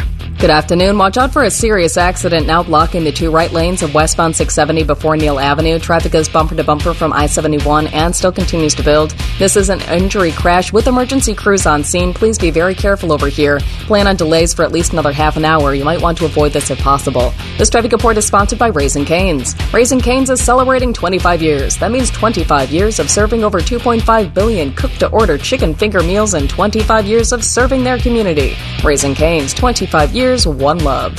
I'm Leanna Ray with Fan Traffic. Listen to this show or go to hell. This is Man and Bone. Welcome in. Happy Friday to you.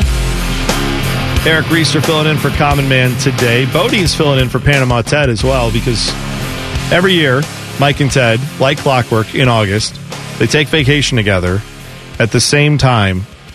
And I don't know where they go. They never tell me. But Well, I they feel always, like Ted is waiting for is at home pre gaming for CM Punk's return tonight to professional wrestling, and Mike is trying to figure out how he can get out to Los Angeles to put his name in for the Jeopardy hosting spot. Yeah, that Jeopardy situation. Well, CM Punk, I that whole thing. If you're not a pro wrestling fan, CM Punk is coming back supposedly to wrestling tonight, and that's a big deal for a lot of us who like pro wrestling. Is that gonna? Do you watch AEW? I regularly? don't. I, I Are you so, gonna tune in? Uh, yes, I, I will try to find. I think it's on Yes. TNT. Okay. Uh, it might be TBS. One of the But, Turner yeah, yeah, yeah. stations. Right. I will absolutely do that just to watch this because as a fan, a huge fan in 2011, and in recent years, I just haven't paid attention. An AEW thing, I only really pay attention to if Ric Flair's there. I think Sting.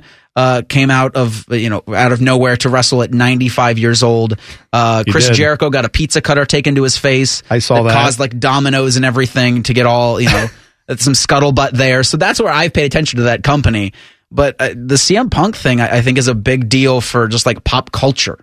Yeah. You know, because Yeah. this was a guy who was as big as it got in 2011, and then just walked away from it all with middle fingers in the air. Went to the UFC.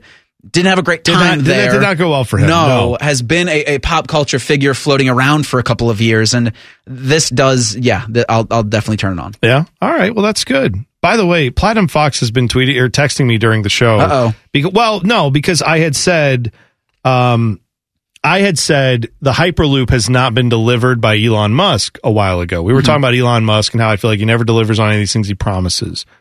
And Platinum Fox said, "Oh no, Hyperloop is in Vegas. Oh. It's working." And I said, because I he had recently taken a trip or uh, some time ago taken a trip, and I said, "Did you have you been on it?" And he said, "Yes, it was great." And I said, "How fast did it go?" And he said, "45 miles an hour." They built a highway underground. They built like 33 underground. Now he's claiming I did not know this. That was like 70 miles per hour. Well, so Platinum Fox is saying that there's one that apparently Musk takes from, uh, like, oh, he's building one from LA to Vegas, and that one will go. Mm-hmm. Okay. will go 130 miles an hour. So will that, that will that will that robot guy be on it? When's he going to space? No, he already put like a Miata up in, or no, it was a Tesla. What the Roadster, right? He put a I thought he was going to space. no, no, no. He shot a Tesla up into space. Why does a Tesla need to be in space? He'll be on Mars soon enough. Don't worry. He's gonna just make sure. Like I, Elon Musk seems like the type of guy that would be like, no, no, no. I want all you guys to go first because I care about humans. And then as like the rocket explodes, he'll be like, oh darn. I guess we'll get more rockets. And then once it's all tested and fine, then Elon Musk will go up and go on. Elon Musk is like a kid in, a, in like a, a toy store where you have to constantly refocus him. Like, no, no, no, come over. No, this is where we're going. Mm-hmm. Like, it's a. I got lost at COSI as a kid because I was one of those that couldn't ever. Like, I was like looking here, Yeah. everybody go here, but I'm going over here. Like, that's Elon. They're like, come on, no, Elon, this project, come over here. There was at old school COSI. There was Mhm. a um, that was the old school COSI. There was a there was a self check area where they taught you how to check for um, various cancers, which is educational and good. But of course, me and my dumb junior high buddies would would go to specific anatomically correct Yes. parts to do things, and that was wrong and that was bad. But as a child, I feel like I was let down by the system because I was not taught properly that like, hey, when you're at COSI and you're in seventh grade, don't act like a doofus around like these apparatus. then you went So- to Wendy's and had a frosty. I miss that Wendy's so much. I miss it so much. Good Wendy's. And it is only a certain age group and year of people who rode a bus to COSI where they had the fake glass facade and Yep. you walked in, it was like an old bank. And then there was like steps. And then after that, you got a Frosty at the first Wendy's. Good times. Great glad we, Glad times. we had this memory. Mhm. This is great. And if you don't know about what we're talking about, that's all right. Um, we're just old and reminiscing. That's what we do. Uh, let's hit the rundown, shall we? Common Man and T-Bone's The Rundown. The Rundown. I'm going to take a hyperloop back in time. There you go. go. to that. Go to that COSI. Although the new COSI is great too. I love the current cosi. I'm just old cosi. Was something fun. about the old cosi. there was, and yes, and now I and I've forgotten about that Wendy's till you said it, and that that triggered a memory, and I felt very good about. It. I was an obese child, so that was the best part of the I'm an, COSI o- experience. I'm an obese child as an adult. Like, it- I eat like an obese child. I just eat everything I want. I don't eat any veggies. I remember not. I remember like enjoying going to COSI because it was fun, but the after COSI Wendy's was the best part. Yeah, For yeah. me. That's good. That's I, I, I if I again hit the lottery and I will just like steal all the Wendy's signage. I will I will print my own and I will make my own like fake Wendy's in that. I don't even know what's there now, but I will find a way to put something there that is close to that type of uh that type of deliciousness. I will say this good. now as an as an adult, the post uh, COSI land grant beer is That's right. too. That's an It's adult. also yes, fun, and I have done that. That is a good trip as well. I agree with you. Spaghetti Warehouse too. You can go over there, get a plate full of pasta, go get some beers. It's great. I love this idea. All right, so there could be an alliance between the Big Ten, the ACC, and the Pac-12. Uh, Nicole Auerbach for the Athletic reported this this morning. Heather Dinich from ESPN has also had some reporting on this. But basically, what it amounts to is that by next week, the plan is the Big Ten, ACC, and Pac 12 will say, We're aligned, we're together. Here's what it looks like. Here's what we're planning to do. Doesn't sound like they actually have the plan fully together yet because one of the reports from Heather Dinich was that they plan they're going to have a call this weekend where they kind of hammered out. But at least there's this. There is a committee that's been formed to figure out, and it involves people from all of these different conferences. All three conferences have gotten together already and kind of laid some of it out. They're just finalizing it now. But this partnership could be anything from, hey, the three of us are going to play a game or two here or there, and we're just going to look out for each other, and maybe we'll all vote the same way when it comes to college football playoff expansion. It could be something as loose as that, or it could be something like a giant super conference with three divisions where these teams all play each other pretty regularly. They vote in lockstep together. And they basically are like, cool, you're the SEC, you're over there, we're all together over here. Which way do you think it will go? Where, like, if you had to put a percentage on where, or not a percentage, but those are the two extremes. Where do you think it lands? If you had to guess right now, Initially, I, I think it's just the oh, a couple games. We'll, we'll we'll do a couple games against each like other. Like a loose formation. It's a loose affiliation of three conferences that need to have a reaction or a they need to have a counter to what the SEC did in the middle of the night with Texas and Oklahoma. They just they got to do it and they got to do it now. And while that's fine, I, I would hope that there is.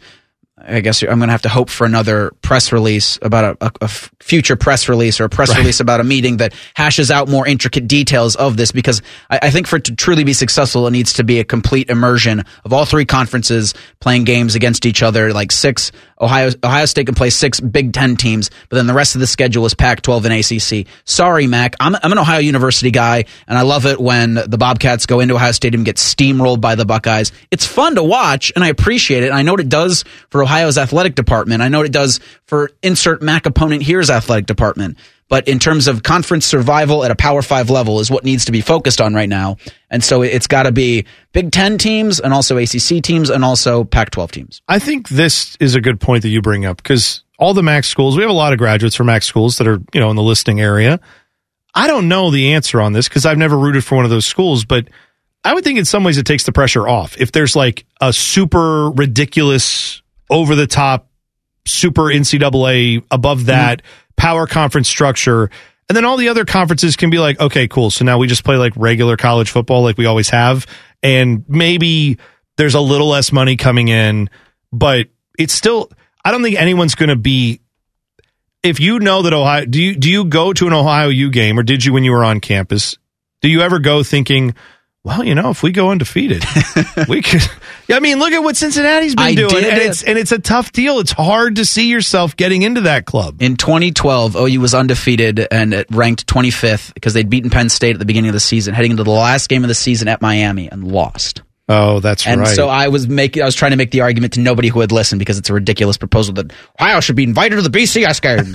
Well, be- you know ah. what? You- but in theory, you're right because it's like, well, if this is all college football and all that exists, but that's the reality we're living in. Yeah. It's never truly been about the Ohio U's or the Boise States or the Cincinnati's when they, or Temple when they had their run Yep. for a minute. Like, it's never been about that. It's always about who are the power players.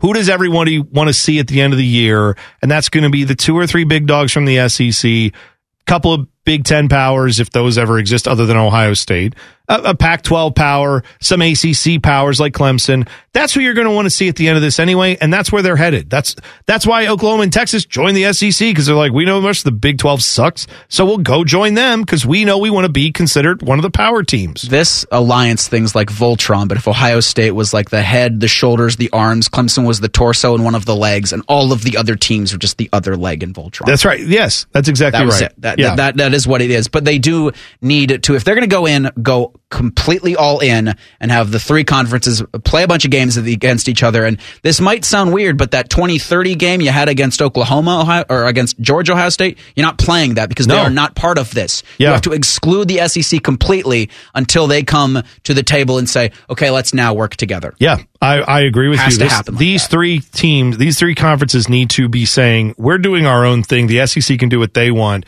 And oh, by the way, we have more schools, more clout, more power, more money. So either they can get on board with what we're doing or they can be left behind. Let's wrap it up, Bodie. Common Man and T-Bone's The Rundown. The Rundown. All right. The question on everybody's mind, and it's been on our minds for a while, and it's going to be asked again, and we're going to try to answer it in the next segment, is what the hell is wrong with Skip Bayless? We're going to try to unpack that because he's just still One crazier segment? than ever. yeah. All right. Might need to dedicate a whole show.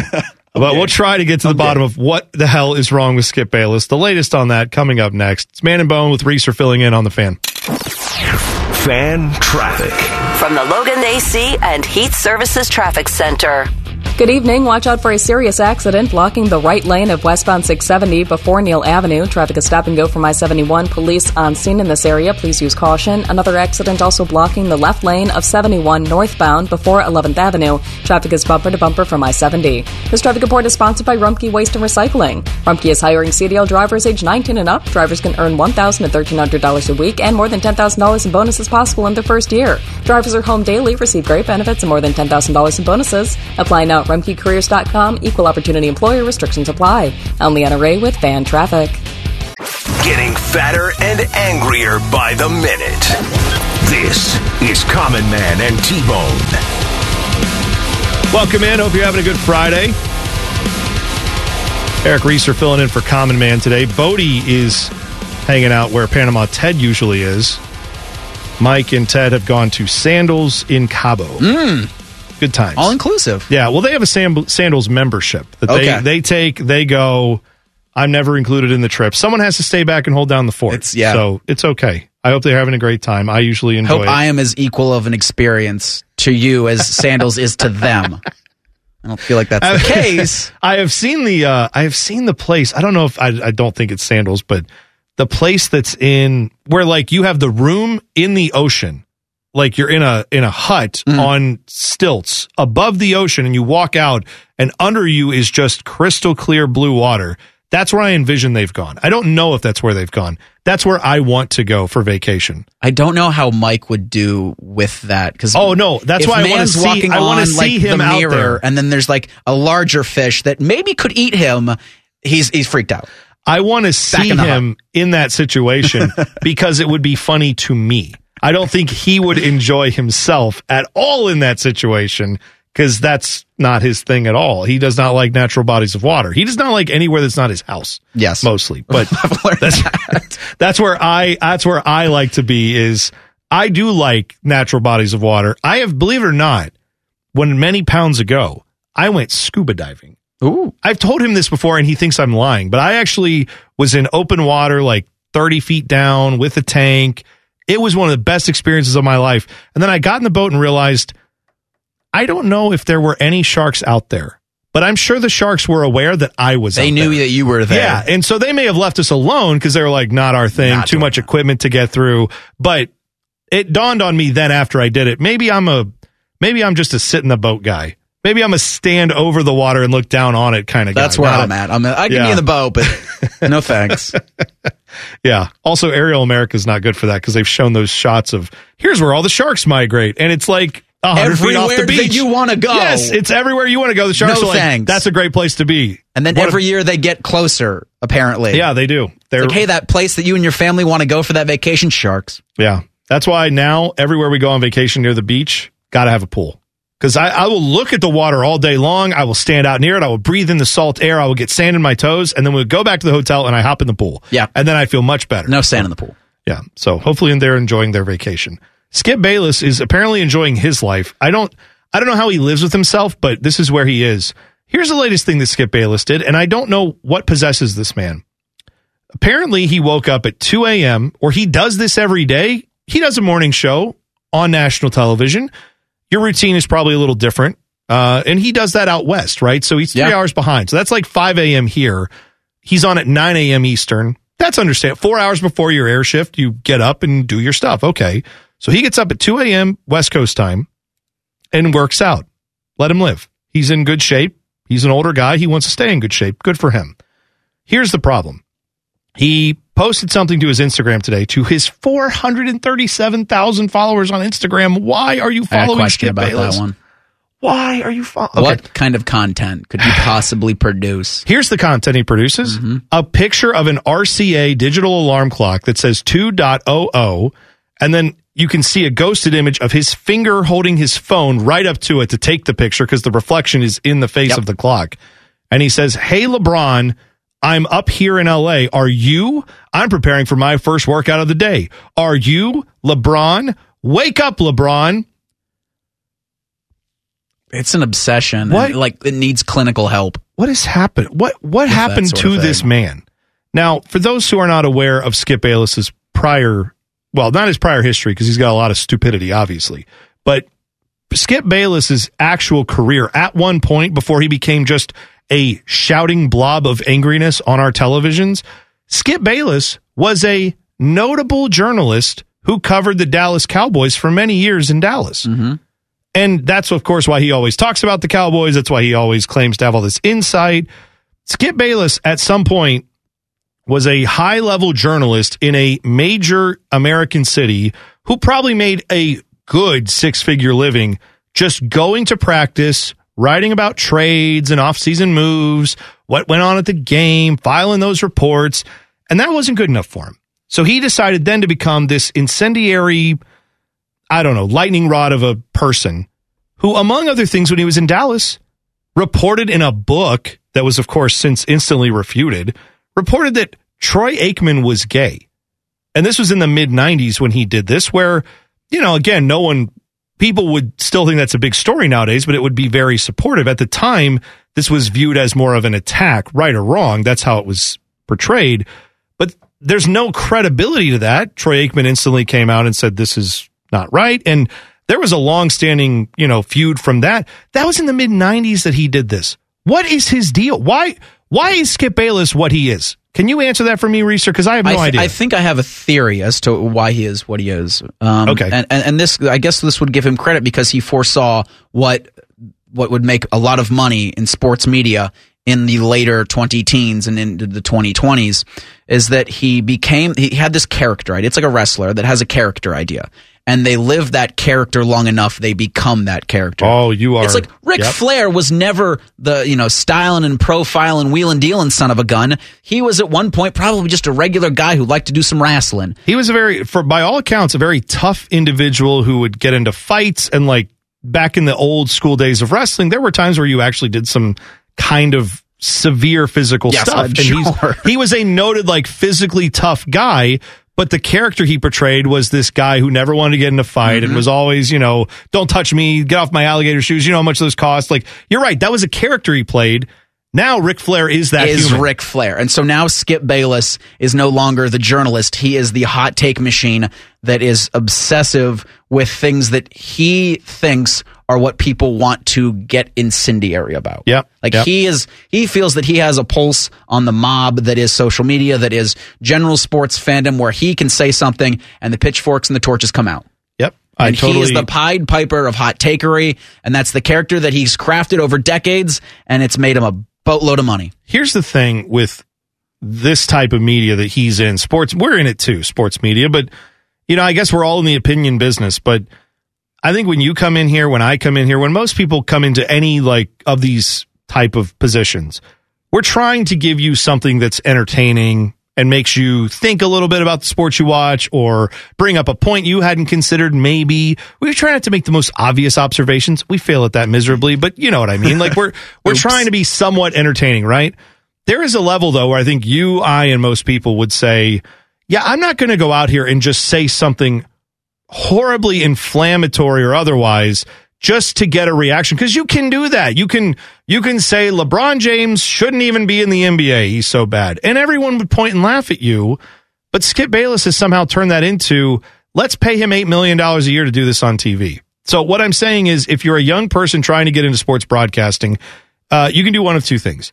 You can try to make it the normal way, make a good living at it, have a nice career, and enjoy yourself, and try to like you know have a soul. Or you can be completely shameless like Skip Bayless. And if you're annoying enough and persistent enough, you can make millions of dollars. And I, if you're asking me how to explain that that works, I don't know. Yeah, I can't explain that aspect of it because it is it is a fairly foreign thing to me because we, we talk about authenticity, we talk about being organic, and nothing he's done in his professional career on television, None of it's real. at least that I've seen. Well, it wasn't is real. any of them. it, it wasn't real many years ago. Now, I, I do think, like you said, this is who he's become. Mm-hmm. But it's, uh, yeah. Because I picked up Skip Bayless when he started First Take. I didn't know who the guy was at all until the First Take thing. Yeah. and so that's all I know him as. Yeah, and he's still he's still hot take guy. I mean, Bad. bad at everything. Bad at bad at. Yeah, last week he was saying, "Oh, they're Jacksonville's hiding Tim Tebow. They're going to have him the secret H back weapon. Urban's not going to play him at tight end. Just you watch." Then he gets cut next day, and it's like, "Oh, we'll talk about it all day on the weird obsessions undisputed." get me because I don't think there's anybody in, in in sports media at least that has these just strange, endless obsessions with certain athletes and players that doesn't end ever. Like if he's getting up actually at two in the morning and thinking about LeBron James, you know how much LeBron James is thinking about Skip Bayless? Zero. It's Less than zero. it's sad, absolute zero. Yeah, you're right. but not to his bank account. No, that's true. That's not You're sad. Right. And I don't know anybody who obsesses over like one college football player who won a Heisman Trophy and then played for a minor league baseball team and then tried to play tight end for. I definitely don't know anybody like that. All right, tool of the tool of the week is next. You can tweet us at Man and Bone nine seven one. We will read your tools on the air. If your tool wins, you win a fabulous prize. Winner receives a fifty dollar gift card to Conrad's, the Buckeye State store located at forty one ninety one Worth Avenue at Easton Gateway. That's right, Conrad's is your prize for tool of the week. That's next on Man and Bone on the Fan. Fan traffic. From the Logan AC and Heat Services Traffic Center. Good evening. Still watching a couple serious accidents. One crash blocking the right lane of westbound 670 before Neal Avenue. Traffic is still bumper to bumper from I 71. There's also police on scene in this area. And an accident blocking the left lane of I 71 northbound before 11th Avenue. Traffic is stop and go here as well. Plan about a 20 minute slowdown. This traffic report is sponsored by Meineke Car Care Centers. Is your car as road trip ready as you are? Stop by your independently owned and operated Meineke, your one stop shop for total car care.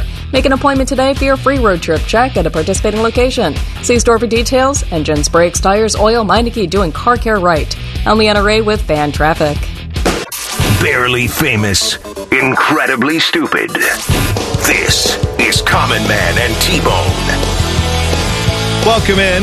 Hope you're having a great Friday. Eric Reeser is in for Common Man. Tool of the Week is coming up in just a moment. But don't forget, it is that time of year again where you can save big money on water treatment equipment from Kinetico. That's because next week, Thursday through Saturday, August 26th to the 28th, it's the open house savings event at Kinetico at their location in Canal Winchester. They're also offering salt and filter discounts at Midway Market in Ostrander off Marysville Road. Here's the here's the deal. If you want to get Kinetico water in your house, if you want to get the funk out of your water, then that's the time to do it because you can get a thousand dollars off a water treatment system like the one I have in my house, the whole home water treatment system. You can get $700 off a K5 drinking water station like I have where you don't have to buy bottled water anymore. You get a spigot of water that comes out of your sink that's just the Kinetico purified drinking water right there. It's awesome. Plus, you can get 25% off filters and accessories, huge discounts on whole home systems. Everything is there. Plus, you can enter to win an Amazon Echo 8, autographed Blue Jackets items, and much more. Check out KineticoColumbus.com, but don't forget, this Thursday through Saturday coming up this week, August 26th to the 28th, it's the open house savings event at Kinetico. Tool of the week time. Let's do it, Bodie. Common Man and T-Bone present Tool of the Week. Sponsored by the Lion's Den. Winner this week for Tool of the Week gets a $50 gift card to Conrad's, the Buckeye State store located at 4191 Worth Avenue at Easton Gateway. Reese, are you ready to go? I am. All right, let's do it. Bill says, My guys. Mm, doggies. Nice. Hear that tonight. Good pull, Bodie. High school football game of the week. I like it, yeah. Uh, my tools of the week are you guys. If you were smart, you'd do a paid subscription podcast of weekly bonus content instead of messing around on Cameo. In lieu of a prize, I will accept 5% of first year sales. Buster Screen! Thank you, Bill. He put Buster Screen in there, so I had to say that. Yep. Like our guy Jim Donovan, who you can now hear on the fan. Sunday doing. Browns broadcast, yes. Fight the Giants. Alex said, My guys. Everybody wants it smaller and soft so they can dig their fingers into it. That's right. Science. My tool of the week is the guy in front of me at Chipotle who ordered four meals with chips, drinks, and paid on separate cards. Empty line at arrival, but by the time I paid, that line was at the back wall. Emperor Common Man, can I get a jail for life verdict? Well, he's not here. Reeser, what do you say? Then I'll rule on it. Uh, yeah, jail for life. What? That's very nice. I was going to say death. So Oh, we can't. No, we can't be killing anybody. no, the we can't. Uh, this Then is he's death. It's death. Head Death. spikes walls. That's right. You walk in, you order more than two items. Sorry. Call it in ahead. They have an app. Do that. Uh, Seth says, My guys. Tell them about it, JoJo.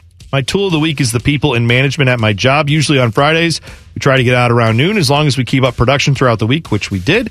However, yesterday management decided to let us out almost two hours early so we could work all day today and never got a reason or explanation for their decision. Needless to say, everyone was mad and no one understood the logic behind the decision.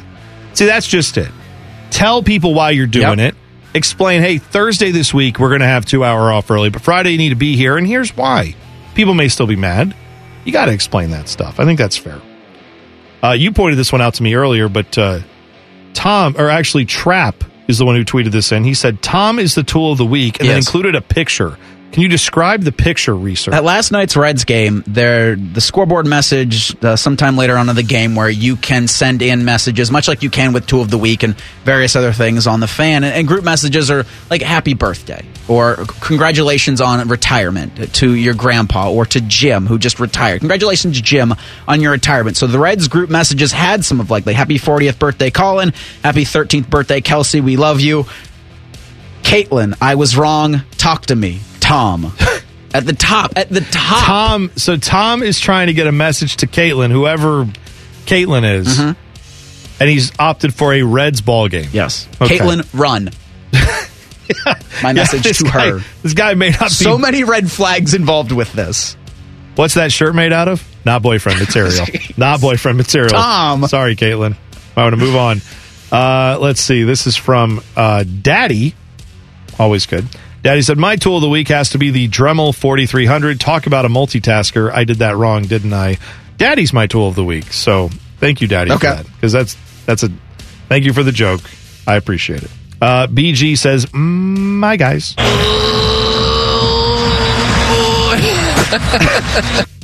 Can't wait to hear Collinsworth back. So good. My tools of the week are people in my neighborhood who knew a minor inconvenience like increased traffic for two days because of a road closure would cause such hysteria. Totally understood. People don't know how to act sometimes around road closures. People don't know how to drive in the city. Well, that's that's another thing. My Tools of forever. hmm Uh, yep. Uh, this is from Thaddeus. He says, "My guys, Chubby time. my tool of the week is your bonus show. I now want it every day. Look what you've done. Well, you know what, Thaddeus? Go leave us a review on Apple Podcasts. If we get to 750, that's the next threshold. We have 500 reviews. We want to get up to 750. When we get to that, we're going to do another one. And you may see how this is going. We may just do this every time we hit a certain milestone. We may have to amend that to get to 515 because I don't know if we'll get to 750. I don't know. But, hey, demand seems pretty high. all right. Well, if people want to hear another one of those and you haven't left a review yet, go leave one on Apple Podcasts and you'll get another one. Or go listen to that podcast now and you can hear what he's talking about. Uh, Ray says, My guys. Jack and Dick. My tool of the week was who kept putting the NASCARs on the track to be destroyed. that was, uh, yeah, That's NASCAR. Yeah, it was NASCAR. it was the uh, Indy race where they raced on the road course at Indy, not the oval. There was a piece of the track that came up, and cars. lo- You saw the wrecks. We were talking about it earlier. I mean, it, cars were just destroyed from this little flap of I don't know track border. I guess is the best way to call it. Did not work out well. I was going to use a Mario Kart Koopa Troopa Beach reference here. There's a shortcut on the beach, and it's a ramp, and you never are able to hit that ramp and get into the little cave that sneaks you through half the course. But if you do, you're, you're just lapping everybody, and that's what they were trying to do on that turn. They just crashed. Yeah. Uh, Hikey Mikey says my tool of the week. Oh, oh, oh, oh! That was that was all right, Bodie. You were on it. You was on it. He didn't say it though. He said my tool of the week is Paul Finebaum. Kept interrupting Larry before he was able to tell us how he drank 25 beers in three hours. Beer bong, butt chug, we'll never know. And Larry would agree since he called Paul a sissy in a very roundabout way. Look at him. Sorry, Mike usually does that. I added in best Vince McMahon I could give you. Did you hear the Larry? Paul's got to walk a fine line there. Oh, because you can't really ask somebody, "Well, how are you ingesting or how are you taking in these beers?" Well, right. You don't want to encourage syndicated. You don't show. want to encourage binge drinking, can't. but it's a level of curiosity one Larry must have. had a problem. That's I Larry. Larry it. had a big problem. and Paul couldn't be seen as uh, too eager Yeah. to figure out exactly how he was drinking the 24, 25 beers. yeah, exactly right. Uh, Brutus said, "My guys." That wasn't a doink. That was a dong. Yeah. My tool of the week is myself. I went up to Easton earlier this week and bumped into a mannequin and said sorry. then said, "Oh, I thought you were a person." Well, not realizing I was still talking to the mannequin. I've never heard of anything like this. so he's he walks up to the mannequin. Oh, sorry, and then explained himself like, "Oh, stupid me! I thought you were a person. You're an inanimate Get out of my way. Let me explain this to you. I yes, I, you know what? I well, who is this? Brutus. Yes. All right, number one, Brutus. You win the prize. You're, Uh, you're winning tool of the week. That's great. Also, Brutus, I want you to know you're not alone. I would feel a level of shame and guilt for bumping into someone where I would start explaining myself like that without even realizing who I was explaining myself to. And in that case, it's a mannequin. So, uh, congratulations to Brutus. He wins Tool of the Week. He's going to get a $50 gift card to Conrad's, the Buckeye State store located at 4191 Worth Avenue at Easton He's at Easton. So, just if you run into that mannequin again, be like, hey, you helped me win Tool of the Week. Thanks. Oh, hey, you're not real again. Is Elon Musk around? Can he animate you into a thing? no, he can't to. because he never does. I'll get to it. He never. He did the does. Hyperloop thing. He which did- the way Platinum Fox put it there, just he dug a hole in the ground that you could take your car in. Oh, you went They go 45, miles, per hour? Oh, Like the a regular future. street? It's the future. What did like wasn't it supposed to charge your car as you're going but faster than 45 miles per know. hour? Yeah, I I do know this. Uh, if that's what the future is, I just I'm fine with here. I'm good. I don't need 45 mile an hour hyperloop. It's like, how long will it take me to get to Cleveland? Seven days. Nope, I don't want it. Good with that. Yeah, I'll just take the freeway like normal. All right, back page when we come back. It's Man and Bone on the fan. Fan traffic. From the Logan AC and Heat Services Traffic Center. Good evening. You'll find that earlier accident has cleared from the roadway of 71 northbound before 11th Avenue. All lanes have reopened in that area. But still watching that accident on westbound 670 before Neal Avenue. Traffic is still slow over here as they try to get things clear. It is backed up to Leonard Avenue. This traffic report is sponsored by Wow Super Fast Internet, best price of the year. Switch to Wow Internet for the best price of the year. One gig internet is fast with the most bandwidth, now only $49.99. Call 833 Wow Sale for offer details and get this deal today. Eliana Ray with Fan Traffic. Final segment of the program. Eric Reeser's been filling in for Common Man today. Doing a great job as always. Appreciate you coming on, Reeser. That was fun to be here. Thanks for having me. We had a blast. And uh, now Timmy Hall's in joined the fun. Timmy, how are you? You guys. Uh oh. Oh, I didn't think about it either. No, you know what it is? So- Here's oh. no, hang on, hang on. Oh, Tim's done it too. There was I have. four, I have. four Yeah. was I put Go four on. up, not three. You were That's thinking my- the old studio when the microphones didn't make any sense with the numbering of them. I wasn't thinking at all. Yeah. That's what I was doing. Well, Bone Reeser, it's good to see you guys. Usually you do bone chops, bone man. I don't know that bone Man reeser. bone, Bone man Reeser's a lot. Bone Reeser. That's why the Bone The Thugs did Reesing not accept Bone Reeser into their group because it just No. took too long to say Bone Reeser. Bone reeser. I used to think that your name was Greaser. greaser. Greaser with a G because I would hear his name when you put Eric and Reeser Oh, together. and you say kind of fast, yeah. Eric Greaser. Eric Greaser. I can see that. I I've thought heard a lot of things Greaser. about my name, but that's the first time I've ever heard that. Eric Greaser. Yeah, I can see how you in would the do that. wheels, Alrighty then. That's That's it's a good a, uh, name. Greasy. Sure. Greaser. That's like a um oh gosh, what was the thing we Why am I blanking on the thing we had in your show that was for the beat writer? Oh, That's God. what it was. I heard you guys. Show. Our guy Tim May just riding the Buckeye beat. rider The Buckeye was literally beat the rider. copy that someone sent in here many moons ago and had produced to say that he was a I- and of course our voice L- guy did listen. not did not deviate. He was like beat writer. Oh no, Got they'll it. read it I- exactly how you I write it. made the mistake of walking up to this person and verbalizing. You know, I should have typed it up myself. Yeah. I right. figured I'd be cool because we were like chatting, we were doing things in the here and now. And it's like, oh, what do you want for that promo once again? It's like, yes, something simple. Just, I forget what the name of the segment was, but with Buckeye football beat writer Tim May. Mm-hmm. And then it came back and I heard the voice guy, and it's like he tried to put emphasis He was like it. beat rider. Buckeye football beat rider. Tim May. Yeah, he's like DMX talking about the Rough Riders. I yeah, wanted some cowboy sound effects in oh, there. you, no. Would have been better. Do you still have the audio file? Uh, we'd have to. I don't know where it is. I unfortunately don't have a way No, to get to I it. never We- saw the light of day. I think they're burned. No, we we aired it. I'm quite sure Oh, we we- aired it. I- yeah, it like- aired. Oh, it's out there. It had to Yeah. go 'cause- for a full season Yeah. of interviews Oh, with yeah. Tim May. Because that's how we I did it. that's it. how we did it back in the day. Just oh well, we made a mistake. right. Let's let it live forever. That was. Uh, I don't know yeah. if anyone like knew. It probably went into your subconscious. Did no, Tim but didn't hear quite it? know. But you're like, wait, what? What? beat rider. Well, if you say it quick enough, it kind of sounds. Beat rider. You know, but you know. Anyway, Eric Greaser, the beat writer. There it is. That's it. What's coming up on the Buckeye Show tonight, Timmy? Coming up tonight, we we're going to keep it till about six thirty-five. I I hear they're going to start about ten minutes past seven at uh, Berlin tonight, where the high school football game of the week is. Matt Andrews and Tyvis Powell. It'll be fun. They're getting ready for that. I'm going to talk about the floor and the ceiling, which I think both are going to be pretty close to each other for this Ohio State football team this year. Also, my friend, your friend Pat Murphy, Mm-hmm. loves the crew, loves covering the Buckeyes. He's Great a beat dude. rider himself. So Yeah. we'll ride a little bit on the Buckeye beat, what they were up to this week, the latest with all things camp. And Jim Harbaugh is a bit of a hypocrite. Oh, yes, he is. He certainly is. That's coming up on your short Buckeye show, six o'clock, six thirty-five ish or so. We'll get tonight in high school Big football. hypocrite. Big hypocrite. Giant. I like it.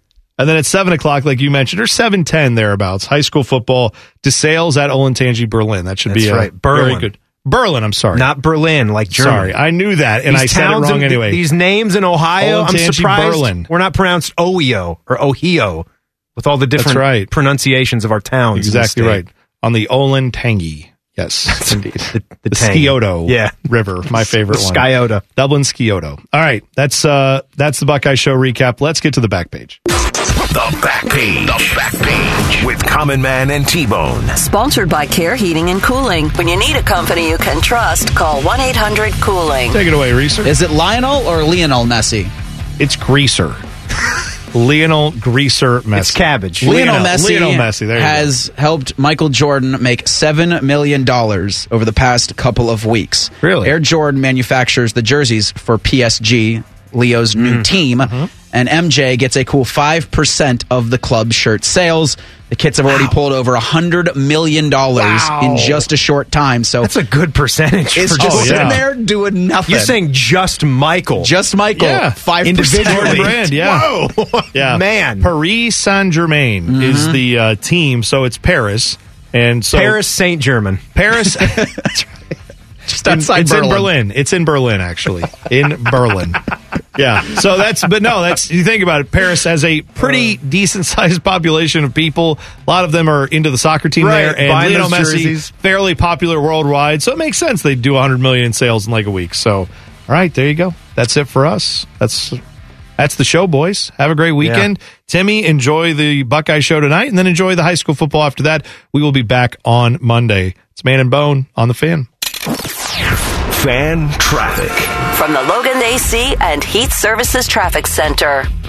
Good evening. You'll find that earlier accident has finally cleared from westbound 670 before Neal Avenue. All lanes have reopened in that area, but plan on some residual slowdowns as traffic continues to recover. Backups coming from 71. This traffic report is sponsored by Safe Auto Insurance. Good news, Ohio. Safe Auto offers state minimum car insurance for less than 66 cents a day. Safe Auto is available 24 7 to help you save. Get a quote in less than three minutes at safeauto.com or 1 800 Safe Auto. Play it safe. Safe Auto.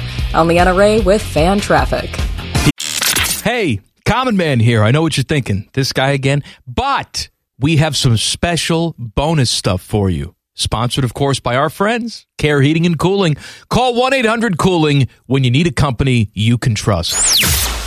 One is angry, the other one is bald. What do you think I mean, bald? Bald! Bald ball! Here's Man and Bone. I want to point something out.